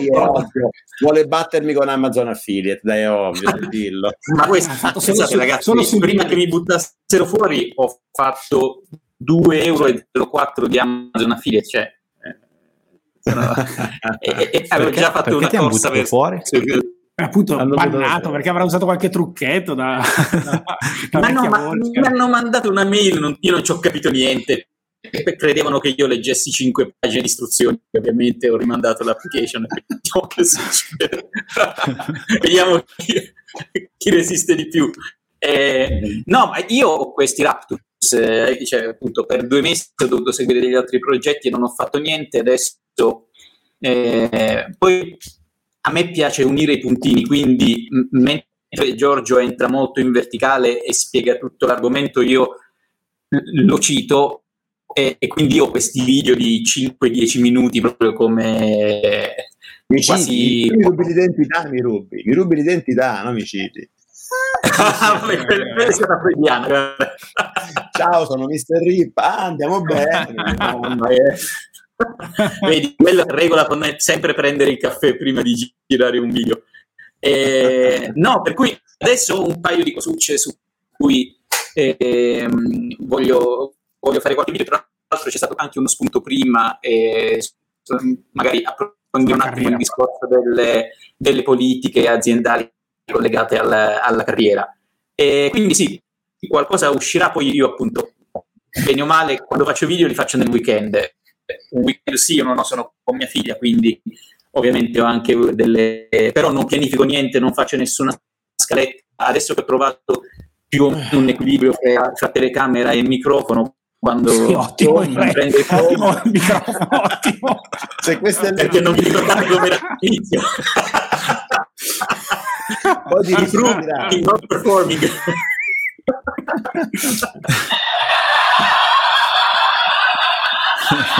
Questa qua è una boomer. Una macchinetta ogni tanto dobbiamo farla partire con le risate finte. Ma continua a essere disturbato qua, dicono, no, questo disturbatissimo, disturba- sì. se, non, se, non, dicessi cose sempre intelligenti, voglio dire, ti avremmo già espulso, ma se diciamo, riesci a essere piacevole nonostante la, la, la, cosa gracchiante. quello è il test, quello è il test. Ma che ne so, ragazzi, è, è il Attenzione, secondo, funziona, terzo microfono. Adesso ho messo no, il volume no, automatico. No, vediamo, se... vediamo che succede. Comunque, la cosa intelligente l'ho detta, ora dovete aspettare due settimane per la prossima. Ma ci sarà fra due settimane, Giorgio? Giorgio si è bloccato con una risata, va bene. Eh Davide, vuoi venire? Eh, Volete venire? Ma secondo me, voglio dire, chi vuole entrare, vedo che Bowman continua a scrivere sul VAR e poi magari, Davide, organizziamo... Quando? quando? Ma non lo so quando... Ah, ok, così. Sì, sì, sì, volentieri. E lo facciamo, ecco, questo appuntamento, un appuntamento del ma- ogni due martedì sostanzialmente, adesso abbiamo saltato forse la scaletta, però ogni due martedì ci troviamo con uh, Giorgio Maurizio. Ehm, Diciamo Beh, io che... prossimi potrei essere un po' latitante, vediamo com'è la situazione. Infatti, però voglio dire... Appena magari... appena impegnato. Scusate, non l'avevo vista la battuta grande. Già col, va- col VAR vedi se il fondo attivo è in fuorigioco. non so, Movan ha parlato del VAR, non capisco di che parla. C'è un problema sul VAR e i MIFID, ma poi il tema diventa lungo e giustamente col VAR. Eh sì, perché nella partita mi sa in Champions League c'è stato un problema no? sul, sul VAR. No, ma dico, no. ma il VAR in ambiente mm, che intende, che intende Bowman cos'è il VAR? Va, MIFID lo so, è VAR. Ah, il, il, value at risk. Value at risk. Che quindi okay. va inglese, eh, a misurare prendendo un determinato intervallo, un determinato ehm, eh, diciamo al, con l'1% di possibilità o il 5% di possibilità diciamo che c'è un intervallo di confidenza di, diverso, eh, vai a misurare quanto è massimo, la massima perdita che possiamo aspettarci su un determinato portafoglio. Vabbè, expected meno 3 sigma. Esatto. Giocare su mm, varianza, ok. Sì. Rischio di perdita attuale sugli investimenti inteso come, certo, saranno 3 sigma fuori dal... Ah, ok. Okay. Giorgio, tu hai fatto un paio di citazioni del genere nello spettacolo, c'era il tipo che ti guardava tipo la mucca quando passa il treno, quando gli hai parlato del, delle statistiche. Del... Sì. sì. in televisione dici? Ah, in televisione. E c'era, e c'era Lorenzo diceva, quando teniamola bassa la discussione, deve essere facile, no? Deve essere facile per tutti quanti. hai mandato il, il 1024 persone che...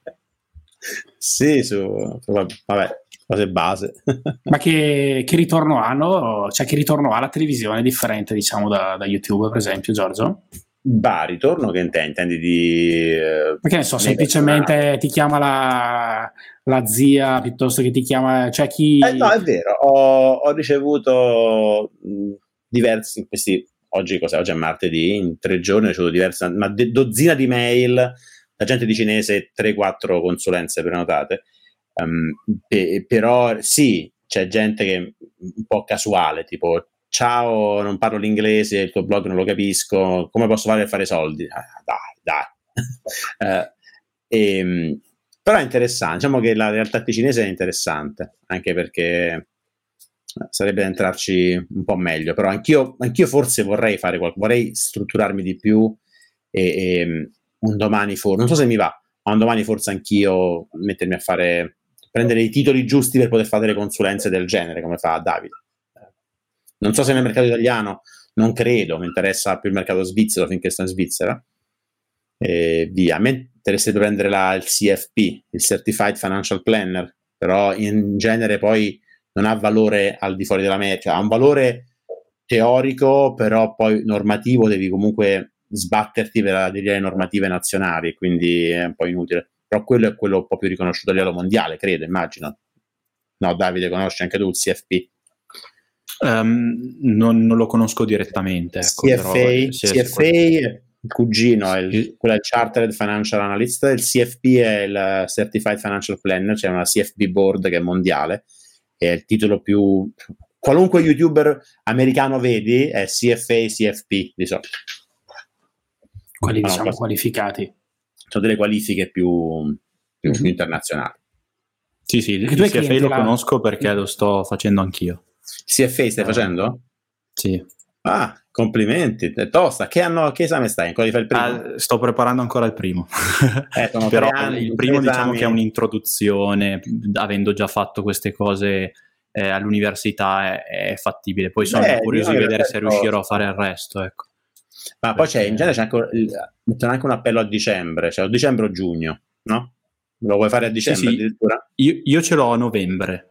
Vabbè, ah, um, okay. Adesso con, con il Covid luck. si sono un pochino sfalsate eh. un po' le cose, ci sono più appelli, eccetera. A me l'hanno rimandato due volte, dovevo farlo originariamente mm. a inizio anno, sono arrivato adesso, quindi... Ok, beh, good luck, quella è una bella, una bella, è un bel titolo, quello lì è un titolo che ti apre anche a lavorare in qualunque posto al mondo se vuoi andare a lei, se vuoi lavorare per qualcuno, quello è il titolo top. Sì, sì, infatti l'ho fatto con quell'idea, nel senso che se un domani non mi piacesse quello che sto facendo e dico no, il, eh, fare il libero professionista non fa per me, diciamo che è una scorciatoia per ritornare a lavorare nel settore aziendale come dipendente. Mm-hmm. Bravo. Bene, bene. Eh, piacerebbe avere tempo per far tutto. Quello... Quanto ci vuole per farlo? Si è feso almeno, almeno tre anni, sono due anni e mezzo se cominci, se, se, se cominci adesso, uh, però sono diciamo, tre anni. Tre anni in realtà no, perché hai tre esami, uno ogni, uno ogni anno, in teoria in due anni e un giorno potresti farlo, però devi studiare anche, quindi almeno due anni e mezzo ci vogliono. Sì, distanza, sono all'incirca diciamo. 300 ore per esame, dicono in media. 300 ore di studio? Però ovviamente dipende dalla... cioè in media la persona che lo passa studia 300 ore, però questo può voler dire che magari a te per te ce ne vogliono 200 o 400. 500. Non è molto indicativo, ecco. Mm-hmm, certo. Good luck. Bocca al lupo, complimenti. Grazie. Ma Davide non mollare, grande. Bene ragazzi, che dite? Si è fatta una certa? Mm, sì, pochino. Devi fare qualche. Devi andare a registrare un podcast, eh, Giorgio? No, no, no, no, no, no, no. E come adesso alle 10 e mezza, non fai un'altra live, non sei più quello di una volta, non fai una bella live su Twitch di un paio di due o tre ore adesso. Beh, io ho fatto, no, devo, in realtà devo un po' affinare, ho troppe tematiche, cioè ho fatto un, l'ultima live di coding su Twitch mi è piaciute molto. Uno ho fatto un interview in live, eh, avevo un interview da fare con uh, accesso alla, da, da, software engineer. Insomma, quindi, diciamo che, ah, hai fatto tu che facevi l'inter... Ah. Cioè io che un'azienda, tra l'altro um, APT Portfolios, un'azienda che fa um, high frequency trading, cose del genere, wow. e gli serviva un core C++ engineer e ho, l'interview era ecco il link ad HackerRank, il primo step, no? hai due ore e mezzo per riuscire per, per, per risolvere questi problemi l'ho fatta in live su Twitch, l'ho fatta. Uh, non ho avuto ancora risposta, credo di non averla passata, un po' mi rode, un po' mi rode.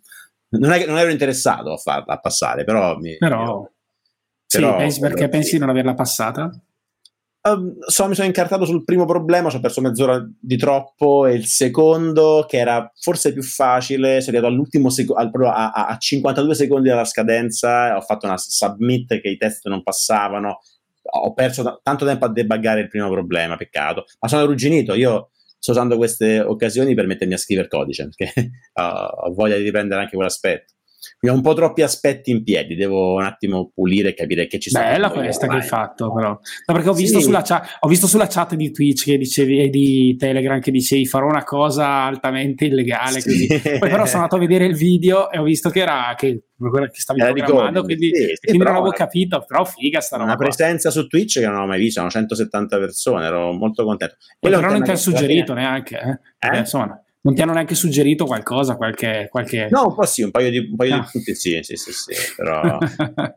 no, devo capire bene, devo, cioè, faccio troppe cose e devo un po' affinare... Uh, devo... Federico dice fai una live Twitch e sei il Prime. Arrivo, arrivo, tranquillo, tranquillo. Anch'io mi sa che devo fare il Prime, quindi dai, fai una live. Tu Davide non fai Twitch? No. No, no, no, no. non l'ho fatto, però è una cosa, non, non, ci avevo mai pensato, non pensavo che andasse così tanto che addirittura 170 spettatori, però effettivamente questa, questa idea ah, è una cosa record. ultra interessante.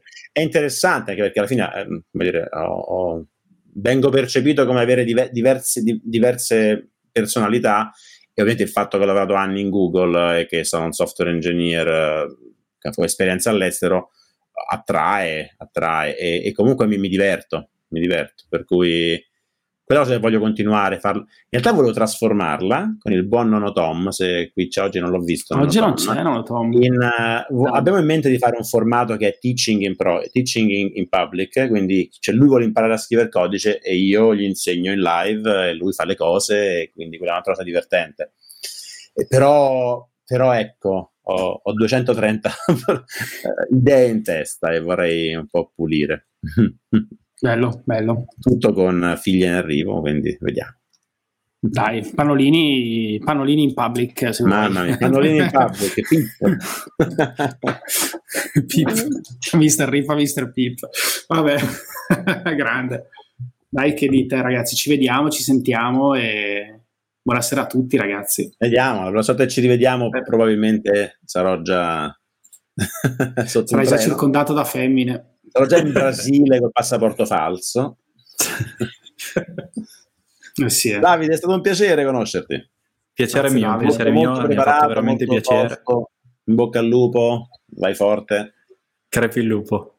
Un bollare grande. ciao a tutti, ciao a tutti ragazzi, ciao grazie tutti. per averci seguiti, a presto. Ciao, grazie. Ciao ciao. Ciao ciao.